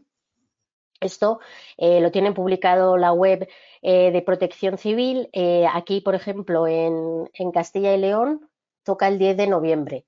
El 10 de noviembre va a haber una alerta va a haber un mensaje que lo que están utilizando en este caso es ese alert, que es como si fuera, esto nos lo hemos inventado nosotros, ¿vale? Pero es como si fuera el 112 inverso. En vez de que la gente llame por una emergencia, aquí, en este caso el gobierno, nos va a alertar a todos los ciudadanos, depende de la zona, porque esto puede ir por zonas o por todo, ¿eh? Y aquí la Dirección General de Protección Civil y de Emergencias está ensayando, ¿no? ya ha empezado el 24 de octubre en Cantabria, Andalucía y Asturias, el 27 de octubre Extremadura, ta, ta, ta, y como digo, el 10 de noviembre en Castilla y León. Ahí ensaya alertas para avisar a la población de emergencias o catástrofes inminentes ¿no? a móviles de diversas comunidades. En este caso, lo que está utilizando es una tecnología que se llama Cell Broadcast, que aquí, eh, pues bueno, va a permitir a la, protección civil usar emisiones de radio para hacer llegar mensajes a los móviles de los usuarios y puede hacerlo directamente en una zona concreta. Puede escoger exactamente eh, pues los avisos a quien le lleguen, ¿no? Así pues, eh, si el peligro está en una zona concreta, también se podrá avisar a los ciudadanos. Os voy a poner aquí un vídeo, ¿vale? Para que entendamos un poquito más esto y sobre todo que me digáis eh, me diga, aquí hay otra Montserrat que también dice que esto calla del anterior Montserrat que es de los Picapiedras. Bueno, pues voy aquí a, mm, compartiros un vídeo por si no conocéis esta noticia, que sepamos un poco de qué va, ¿vale? Atención, porque el gobierno va a lanzar a todos los teléfonos móviles mensajes de alertas por catástrofe a modo de ensayo. Será a partir del 24 de octubre. Se trata de una notificación que debe llegar a todos los teléfonos móviles de forma simultánea, acompañado de un pitido que no dejará de sonar hasta que hayas leído la notificación. Un mensaje que en este caso aclarará que es a modo de prueba y se trata de un sistema de comunicación muy útil cuando ocurre alguna catástrofe, como por ejemplo un tsunami o por ejemplo una riada o una erupción volcánica. En caso de catástrofe, este sistema de comunicación directo con la ciudadanía va a permitir un mejor trabajo de los servicios de emergencia. Este de aquí es el calendario con las fechas en el que se lanzarán las notificaciones de prueba en cada una de las comunidades autónomas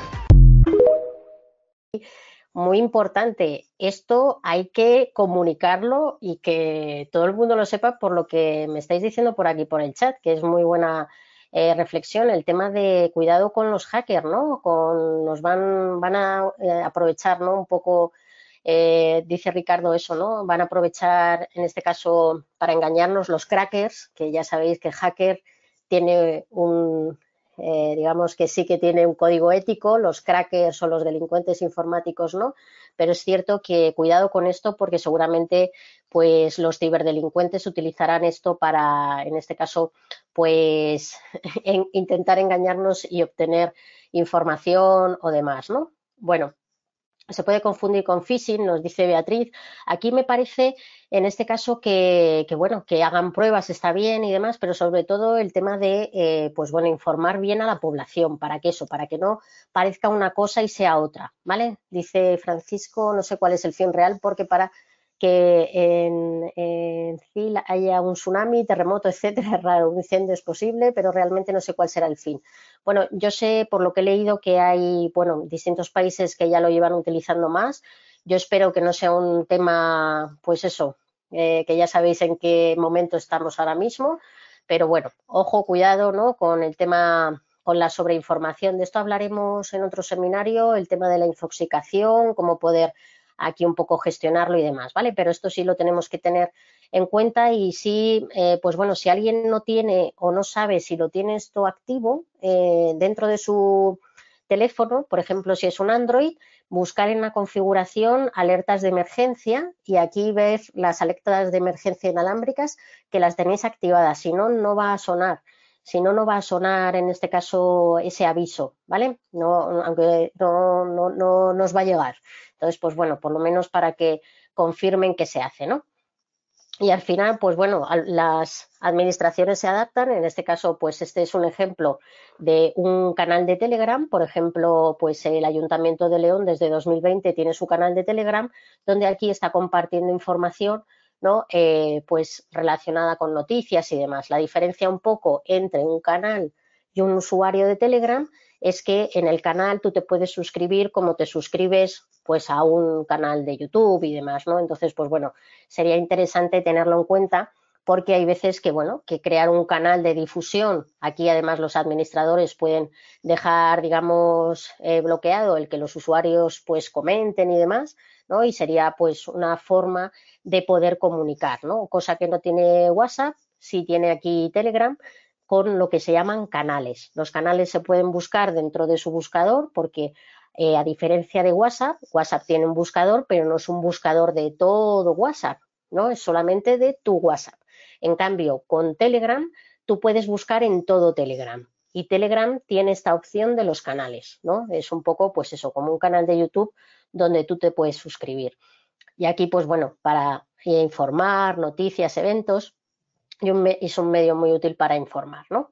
También, por ejemplo, eh, en este caso, pues eh, el gobierno tiene este web chat que es el 060, que es un canal también de comunicación para obtener ayuda, sobre todo, pues para los servicios electrónicos del punto de acceso general, ¿vale? Entonces, pues bueno, como vemos, las, las, administraciones se adaptan porque también han tenido esa escucha activa. Aquí, por ejemplo, en este caso, la línea de ayuda del 017, si no la conocéis, es una línea de ayuda que puede ser o bien llamando por teléfono o por WhatsApp o por Telegram o también a través de su formulario de contacto y sobre todo nos ayuda a responder preguntas de ciberseguridad si por ejemplo creo que me han que me han colado algo, que he sido víctima de una estafa a través de internet y demás, puedo aquí también informar y demás, o sobre todo si tengo dudas, eh, pues hacer alguna consulta relacionada con la ciberseguridad. ¿eh? Esta es una de esas líneas que tengo que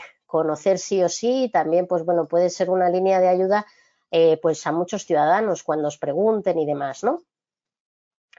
Eso es. Eh, dice Beatriz, lo encontré en configuraciones prealertas eh, de protección civil.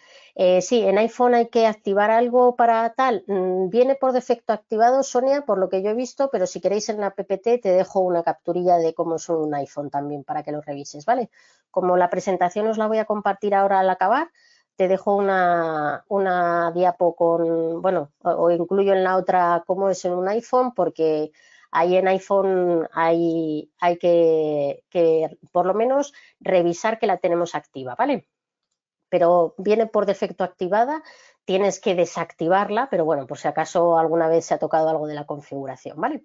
Y luego otra de las cosas que también, pues, las administraciones públicas y en este caso la agencia tributaria, por eh, la demanda de los usuarios y sobre todo por el tema, en este caso fue en 2020, por el tema de la pandemia, el sistema clave, eh, digamos, desde esa fecha se puede uno registrar o dar de alta a través de videollamada, a través de Zoom, ¿no? Entonces, aquí haces una videollamada a través de esta plataforma de Zoom y un empleado público te atiende. Eso sí, tienes que tener cámara web en tu ordenador, tienes que tener tu DNI ahí a mano para que sepa que eres tú y te da de alta en el sistema. Luego ya tú con ya una vez registrado ya puedes solicitar lo que es la clave PIN o la clave permanente o la clave firma o las tres cosas a la vez. Pero ya sabéis que en el sistema clave necesitamos primero darnos de alta y luego ya solicitamos lo que necesitemos. Pero a raíz de la pandemia, pues tuvieron que poner eh, o pusieron este, digamos, este sistema para darnos de alta y registrarnos en el sistema clave a través de videollamada, ¿no? O sea que todo cambia y sobre todo, pues soluciones concretas. Y os voy a dejar aquí, no son deberes, solamente es información extra de lo que es el estudio anual. El IAB, digamos, pues que es un organismo que nos hace pues unos estudios interesantísimos todos los años. Y bueno, eh, aquí estamos viendo también pues cómo ha crecido, cómo son esas redes sociales que están pues teniendo mayor aceptación por los usuarios y demás. Y esto sobre todo te ayuda a entender y sobre todo a conocer, si no lo sabemos, os dejo aquí el enlace para que ya le echéis un vistazo tranquilamente, pero sí redes sociales que a lo mejor hace tiempo no conocíamos, pues eh, están teniendo, por ejemplo, una intensidad en horas mucho mayor, ¿no?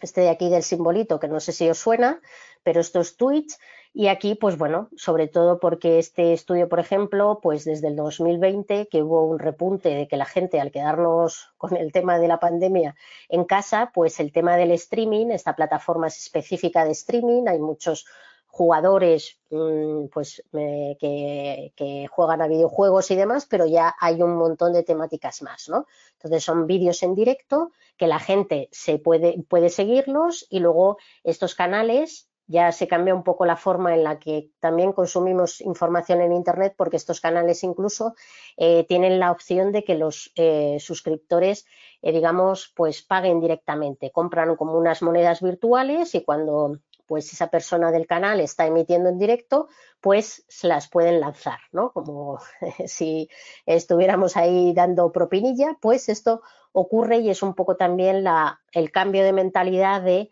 pasar de lo gratis a, digamos, eh, pues recompensar a la gente que crea contenido en Internet para que siga creando ese contenido de calidad que quieren los seguidores, ¿no? Entonces, pues bueno, por si queréis echarle un vistacillo, ya os digo, es un estudio muy interesante para eso. Y luego la estrategia un poco en la presencia de aquí de, redes sociales, pues sobre todo pertenencia a la organización, el servicio público que ya damos, la transparencia, la calidad, la corresponsabilidad, la participación y el conocimiento abierto. Aquí eh, tenemos el listado un poco de, las redes sociales de la Junta. Os dejo aquí el enlace por si no la conocéis. Y estas, digamos, pues bueno, son los canales oficiales que distintas, en, este caso, pues distintas em, consejerías y demás, pues tienen aquí. Como vemos, pues eh, Twitter menos esta de aquí, eh, que estamos viendo, pero pues veis, ya incorporamos también pues a lo mejor canales como Instagram, que antes a lo mejor pues era mm, pues menos, eh, digamos, normal, YouTube también, Facebook, desde aquí podéis acceder a todas ellas. Incluso, fijaros aquí ya, esta de, bueno, aquí es que somos nosotros de la iClub, pues tenemos el canal de de iVoox, de, en este caso de podcast, ¿vale? Entonces, pues bueno, las cosas cambian también y os dejo en este caso pues lo que es la guía de uso y estilos de las redes sociales de la Junta de Castilla y León, más que nada porque sí sería pues bueno un recurso a revisar, ¿no? Por el tema de todos, digamos, las recomendaciones, un poco la normativa que hay que seguir y demás, y haciendo siempre pues ese respeto a la objetividad, ¿no? Que al final, pues, eh, aunque estemos representando a una organización es todavía más importante que, bueno, que sigamos todos los mismos principios que rige la organización. Y aquí, pues bueno, no juzgar acontecimientos de forma objetiva para no responder de forma interesada y aportar documentación siempre que se tenga, ¿no? Aquí, pues bueno, lealtad, establecimiento establecido por escrito en el artículo 53,3 del Estatuto de Empleados Públicos. Y aquí, pues bueno, eh, podéis tener un montón de información. Es una guía muy completa. Os dejo el enlace de lo que es, eh, pues, el enlace a la web, porque eh, ya ha habido varias. Esta es, creo que, la, la sexta versión, ¿vale? Tenéis aquí las anteriores por si queréis echarle también un vistazo, pero en este caso pues os comparto aquí la página para que podáis descargaros desde aquí la última, ¿no? Y es un documento, podéis descargarlo en PDF y viene pues bueno, un poco cómo tenemos que utilizar las redes, tanto pues desde la organización como empleados públicos y demás, ¿no? Bueno, y luego os dejo aquí, que nadie se me asuste, por favor, que nadie salga corriendo, que esto es simplemente enlaces a manuales también de buenas prácticas, en este caso, pues bueno, de ayuntamientos, entidades reconocidas y demás, ¿eh? para que podamos un poco también, eh, si queremos conocer un poco más de esto, de cómo utilizan, em, digamos, y cómo gestionan las redes sociales otras administraciones, también lo podemos hacer. Eh, Castilla y León tiene su guía, como hemos visto, pero también hay un montón de guías manuales súper interesantes que podemos aquí directamente, pues os dejo todos estos enlaces para que podáis luego, si queréis, si tenéis eh, interés, descargaros, ¿vale? Bueno, y luego ya por último vemos un poco las herramientas que podemos utilizar para lo que es la gestión en redes sociales. Hemos comentado un poco HotSuite, ahora vamos a comentar un poco eh, pues Metricol y demás, Bitly también para el tema de acortar mensajes, eh, acortar enlaces, perdón, Feedly que sería pues eh, para tener a lo mejor como veíamos con las alertas, con también los enlaces que nos que nos descarguemos o que queramos guardarnos, ¿no? Feedly es una plataforma que lo que nos va a permitir es, digamos, pues que esas publicaciones que se hacen en webs, en blogs y demás que seguimos estén eh, recopiladas en un mismo sitio, no tengamos que estar yéndonos a ella para, em, digamos, revisarlas, ¿vale? Luego Canva, por ejemplo, para crear contenido y demás, y esta la utilizaremos también en otro de los seminarios para lo que es el tema de la creación de contenidos, crear vídeos y demás. Y, por ejemplo, lo que hablábamos, al final, lo que no se mide no se puede mejorar. Esto lo dice Peter Drucker, que es consultor y profesor de negocios, y esto es así. Necesitamos tener datos, datos para realmente ser objetivos en las tomas de decisiones. Entonces, yo creo que es importante eh, tener estos datos para que, bueno, que podamos un poco em, decidir, ¿no? No, no crear o decir yo creo cosas subjetivas no podemos en este caso pues tener en cuenta, sino que necesitamos tener datos. Para eso hay aplicaciones como esta, yo os la enseño, seguramente vosotros no llevéis este análisis, pero sí que entendamos que tenemos muchísima información. O sea, realmente esto pues fijaros, en este caso eh, tú lo que haces con Metricol es que eh, digamos eh, pues a través de una API que se llama conectas pues la aplicación con, por ejemplo, en este caso es la página de Facebook y aquí me está dando un poco pues estadísticas del crecimiento. Además, esta aplicación me gusta mucho porque visualmente lo deja bastante claro. Estás viendo un poco, esto es verdad que ya pues las plataformas como Facebook, Twitter y demás, en lo que son sus analíticas, ya viene bastante bien, ¿no? Ya, ya nos da mucha información. Pero a mí esta aplicación me gusta mucho porque visualmente lo deja bastante claro y los datos también luego los podemos filtrar. En, muchas veces en Facebook y demás, y en estas redes sociales te da datos a lo mejor hasta una fecha anterior pero limitada. Entonces aquí ya sí que tendríamos desde que hemos conectado la aplicación. ¿no? Estamos viendo un poco, en este caso este, este análisis es de, la página de CIL Digital y aquí pues estamos viendo un poco qué, porcentaje tenemos más por ejemplo, tenemos un 68,33% más de mujeres siguiendo la página o interactuando y demás que hombres. Y luego aquí desconocido, los que no han querido decir cuando se dieron de alta eh, su sexo. Y luego aquí podríamos saber más o menos la edad. Entonces, claro, si yo sé que mis usuarios son de una edad entre 35 o la mayoría entre 35 y 45 años o 45 54, estamos en este rango, estoy viendo que tengo menos seguidores o menos gente que sigue las publicaciones y demás de, rangos a lo mejor de edades un poco más jóvenes, ¿no? Entonces, pues bueno, a lo mejor eh, puedo proporcionar más información a esas personas o segmentar y demás, ¿no?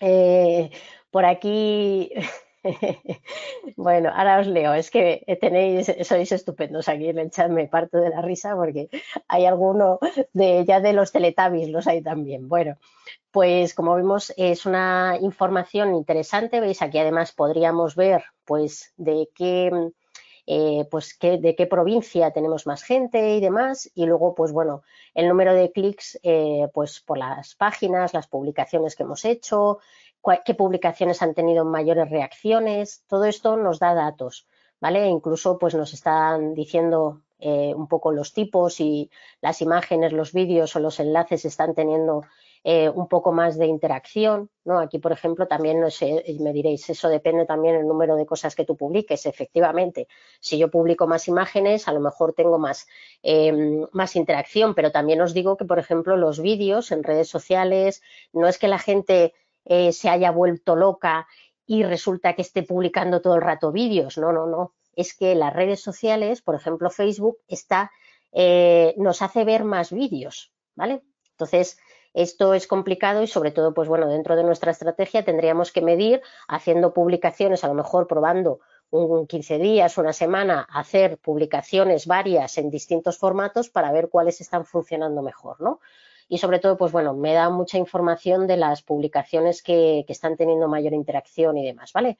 Aquí estáis viendo todos los servicios que se pueden conectar y bueno, nos permitiría tener pues eso, unas métricas mucho más ajustadas. Y ya para terminar, gestionamos un poco aquí. Me gustaría dejaros esta imagen para que me digáis un poco eh, qué leéis. Os dejo un minutito para leer esto.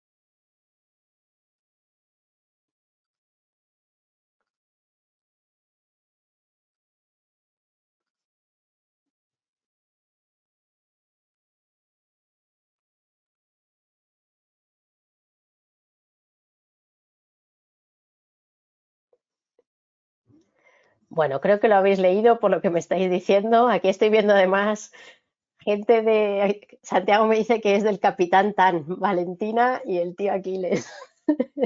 Bueno, lo bueno es que tenemos aquí gran variedad. Bueno, voy a parar ya el, cronómetro, se va a dejar un minuto, pero yo creo que ya lo habéis leído perfectamente, ¿no? Bueno, pues esto en realidad es súper curioso, ¿no? Es que nos está diciendo que según un estudio de la universidad, además lo leéis rápido, ¿verdad? La universidad inglesa no importa el orden en el que las letras están escritas, que la única cosa importante es que la primera y la última letra estén escritas en la posición correcta. Dice, el resto pueden estar totalmente mal y aún así poder leerlos sin problemas. Esto es porque no leemos cada letra por sí misma, sino la palabra como un todo. Efectivamente, pues bueno, es una de las cosas que pasa, ¿no? Pero sí, bueno, queríamos un poco dejar claro que estaría bien pues el tema de de que hagamos una comunicación clara. Para una comunicación clara, pues el lenguaje tiene que ser claro, sobre todo un lenguaje adaptado al ciudadano, un lenguaje simple, que aunque nos encante eso y que hayamos los de la época, los de EGB, eso de las frases subordinadas, madre mía, ¿cuántas frases subordinadas analizamos? Bueno, pues es que eh, sobre todo cuando hacemos una comunicación en Internet y demás, la gente vamos a toda prisa. Entonces sería muy interesante que utilizáramos una comunicación clara, en este caso con frases sencillas y demás, con lenguaje visual, ¿no? que aquí, pues bueno, utilizar buenas tipografías, por ejemplo, no utilizar la sans serif, eh, porque esas letras que acaban así como con un adorno, pues mm, visualmente en pantallas se leen peor que las que, por ejemplo, no lo tienen, como puede ser un Arial y demás, ¿no? Entonces, esas cosas tenerlas en cuenta. Todo esto, que esto es un esquema de un, vamos, de una de una guía. Eh, esta guía está súper, súper interesante, os la recomiendo porque nos da muchas cosas y muchos recursos y muchos, muchas recomendaciones para eh, digamos, pues comunicarnos de forma sencilla, ¿vale? Aquí veis que está cogido este esquema de aquí, pero sobre todo, pues bueno, nos da información de cómo podemos eso, utilizar la comunicación de una forma sencilla. Y es que hay que comunicar de forma sencilla, porque lo que veíamos un poco en el vídeo, este que era un poco de, de risa, pero al final la gente que tenga un nivel más alto nos va a entender, pero si no la gente que a lo mejor por temas de conceptos y demás no nos va a entender. Entonces, pues el lenguaje sencillo es importante. Utilizar el lenguaje visual, el lenguaje de la especialidad, ¿vale? Aunque utilicemos lenguaje específico, lenguaje administrativo, jurídico y demás, pero aquí en la guía nos explica un poco cómo lo podemos adaptar. Y también utilizar un poco lo que es el neurolenguaje, que ya sabéis que nosotros, eh, la gente en Internet, hacemos un barrido visual, ¿no? No solemos leer y además se suele decir que leemos así tipo Z, ¿no? Cuando vemos una página web, leemos como si hiciéramos una Z. Entonces, aquí nos explica un poco cómo es el proceso de lectura de la gente y demás, ¿no? Aquí eh, también, pues bueno, algunos consejos para elaborar información para publicar, elaborar un calendario editorial estaría muy bien y siempre para intentar conseguir un poco más de interacción, por ejemplo, podemos ayudarnos de calendarios de este tipo como eh, las fechas especiales. ¿no? Si estamos, por ejemplo, publicando en, Internet y demás, pues no estaría de más conocer justo los días. Lo voy a hacer un poco más grande porque aquí, vamos, ni, ni los de la época de los más jóvenes lo ven, yo creo, que, que ya se va notando esto de, de la vista también. ¿Veis? Entonces nos está diciendo aquí un poco, pues los días especiales. Entonces, esta opción está muy bien porque así sabes qué días pues están un poco eh, pues celebrando en Internet y que está la gente pues un poco pues eh, digamos hablando de ello, ¿no? Entonces, todo lo que sea unirnos a conversaciones que ya tenga, ya tenga la gente y que coincidan un poco con nuestros intereses, pues estupendo, ¿vale? Luego, otra sería pues seleccionar bien a la persona o personas encargadas un poco de gestionar las redes sociales y, las cuentas oficiales y demás. Cada departamento aquí pues debería seleccionar esas personas eh, que utilicen esas cuentas ¿no? de, del servicio, recomendar también, pues bueno, que pueda coordinar las cuentas generales y controlar al mismo tiempo el resto de cuentas y demás. Esto os lo dejo para que lo tengáis ahí. Definir a quién le vas a hablar, lo que hablábamos un poco, pues ese público objetivo, ese target que se llama.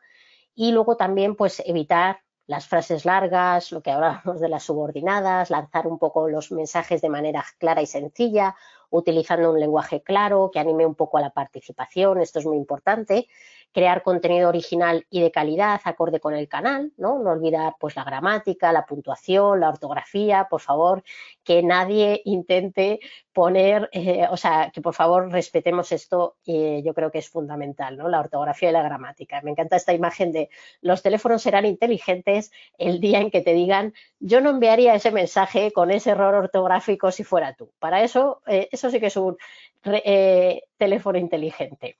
Bueno, pues es un excelente medio de comunicación, ya sabemos Internet, pero necesitamos respetar y más desde la Administración, pues eso, eh, las reglas ortográficas, por favor. Yo sé que a veces cuesta, pero tenemos un montón de recursos. Aquí podríamos utilizar la RAE con su buscador rápido de preguntas. Si tenéis aquí alguna pregunta rápida, duda rápida, se lo podéis escribir aquí y podemos decir, por ejemplo, pues solo, ¿no? Solo que yo sé Aquí yo soy muy fan de Pérez Reverte, pero se recomienda no tildarlo nunca. El solo de solamente ya no se pone tilde. ¿vale? Siento ser la que sea yo la que dé la más la noticia, a mí me duele, por eso yo suelo utilizar siempre solamente, pero esto es así, tenemos que respetar las reglas ortográficas.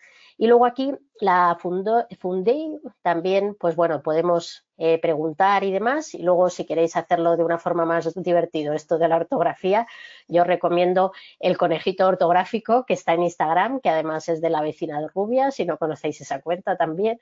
Y en este caso, pues nos explica reglas ortográficas, pero de una forma ya un poco más divertida. Y esto también, pues bueno, para los menores también puede ser una ayuda, ¿no? Porque nos lo explica así con ejemplos y demás. Luego lo que os decía un poco en el tema de, la tipografía, intentar no usar este tipo de letra que tiene serifa, como se dice, que es como, pues eso, un adorno al terminar la letra. Este tipo de letra se lee muchísimo mejor que esta en pantalla, ¿vale?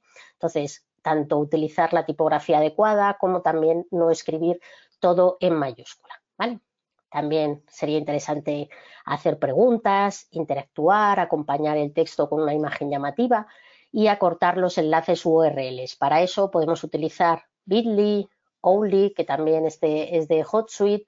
Estos eh, nos permiten acortar lo que son los enlaces, ¿no? No poner un enlace muy largo, sino acortarlo, sobre todo para temas de redes sociales y demás, que no vea la gente enlaces muy, muy largos, ¿vale?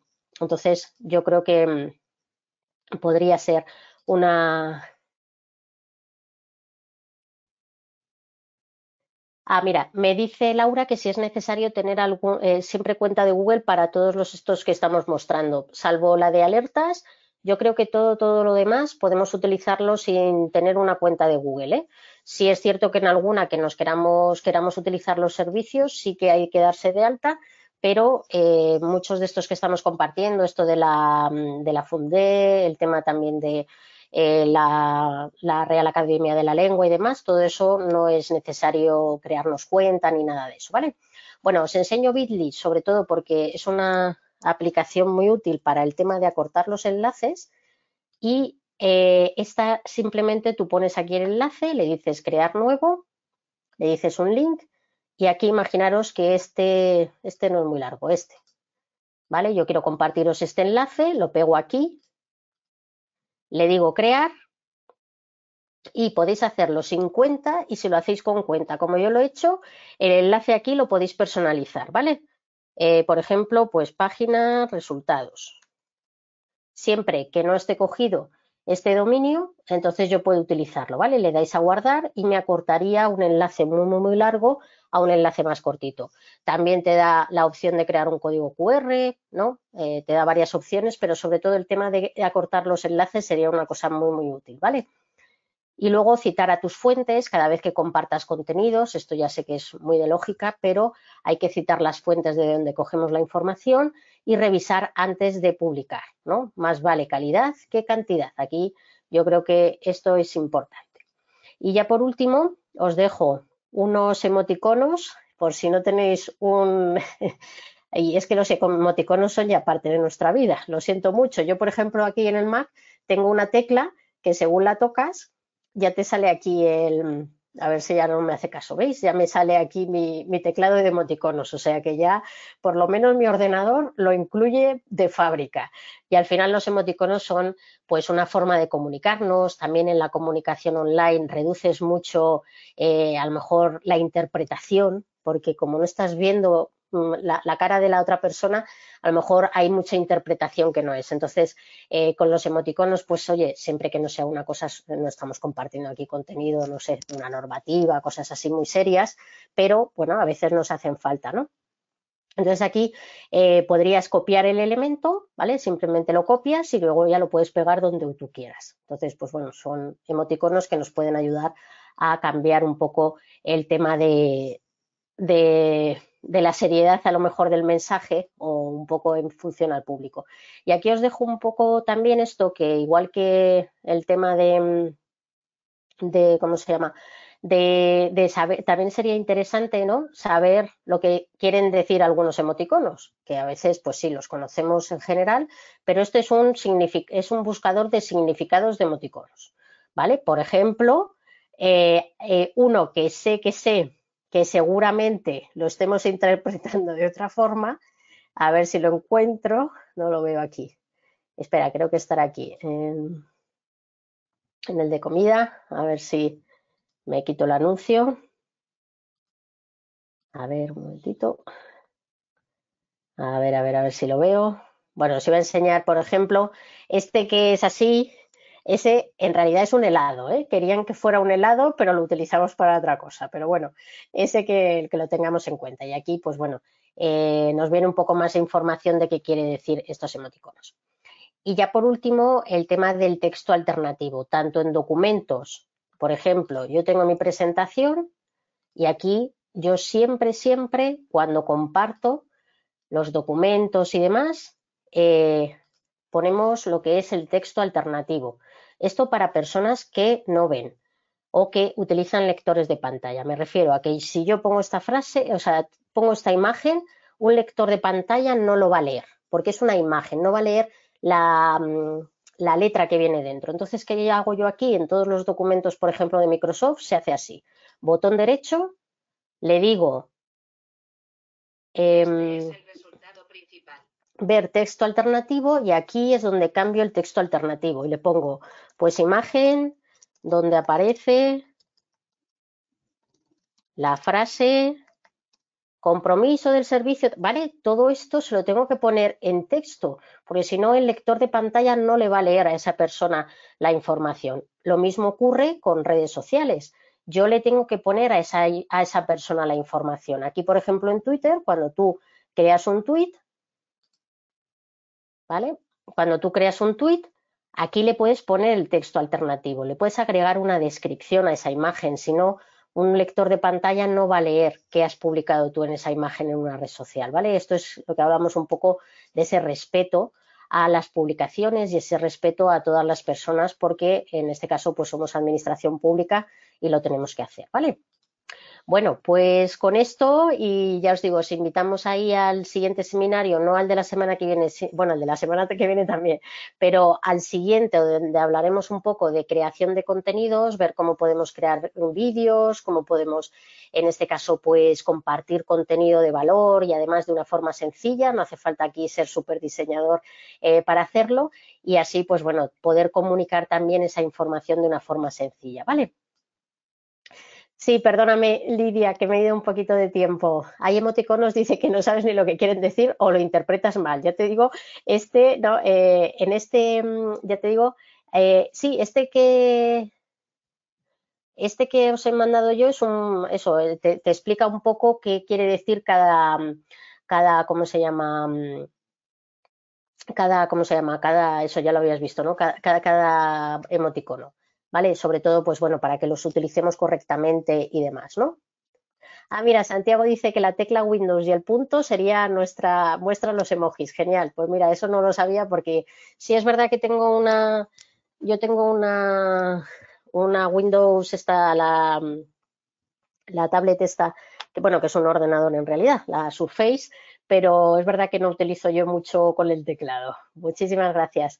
Bueno, me voy aquí un momentito a ver si puedo. Mm, ah, mira, me dice Ángel, no puedo utilizar Google Lens porque me dice que no soy administrador. He probado con varias cuentas y no me deja. A ver qué puede deberse. Bueno, Google Lens, si no me equivoco, es cuando nosotros buscamos ya con Google. Y ya sabéis que Google ha cambiado esto de las imágenes por Google Lens, ¿no? Esta la tenemos aquí. No sé si te refieres a eso, a ver si me dices Ángel y así lo, veo, ¿vale? Los elementos de Chrome, Google, en este caso, bueno, Google Chrome eh, no hace falta que tengas una cuenta. Los, eh, digamos, los, ¿cómo se llama? Los marcadores se guardarían en el navegador, ¿vale? Pero no hace falta que tengas una cuenta. Y, por ejemplo, a ver si me dices alguna más, Laura, y así lo vemos, ¿vale? Eh, a ver, por aquí, Importante, dice Raquel, situarte como emisor y receptor tú mismo, ¿no? Incluso mediante una grabación, la mejor manera de conocer cómo comunicarnos, efectivamente. Por eso, pues bueno, mm, en el seminario ya os digo del tema del tecnoempoderamiento y demás, hablaremos de eso, de creación también de contenidos y ahí pues podremos, eh, pues eso, también utilizar herramientas que nos ayuden a grabar, a identificar un poco cómo podemos mejorar, ¿vale? Bueno, de Pipi calzas largas, eh, yo también, ¿eh? Y de la pantera rosa, como dice aquí Patricia, Pipi también, una de las mías. Era muy de los, de los, eh, ¿cómo se llamaban estos? Los, los pequeñitos estos, los duendes, no, no me salen ahora.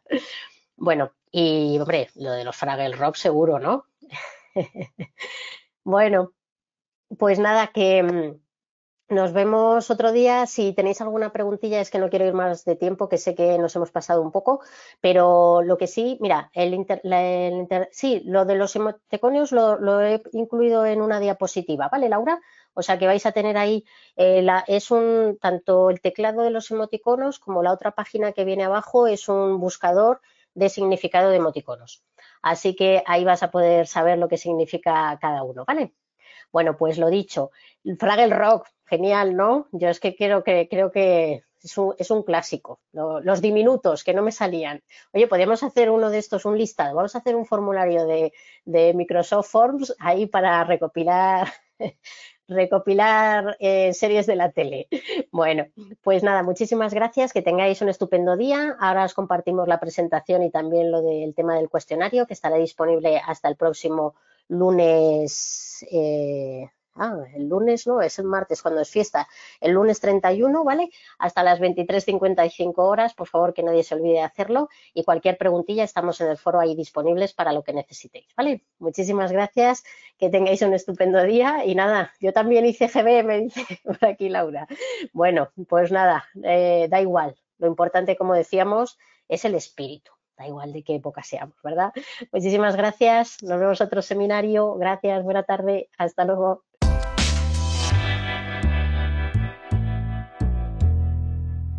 Escuela de Administración Pública de Castilla y León.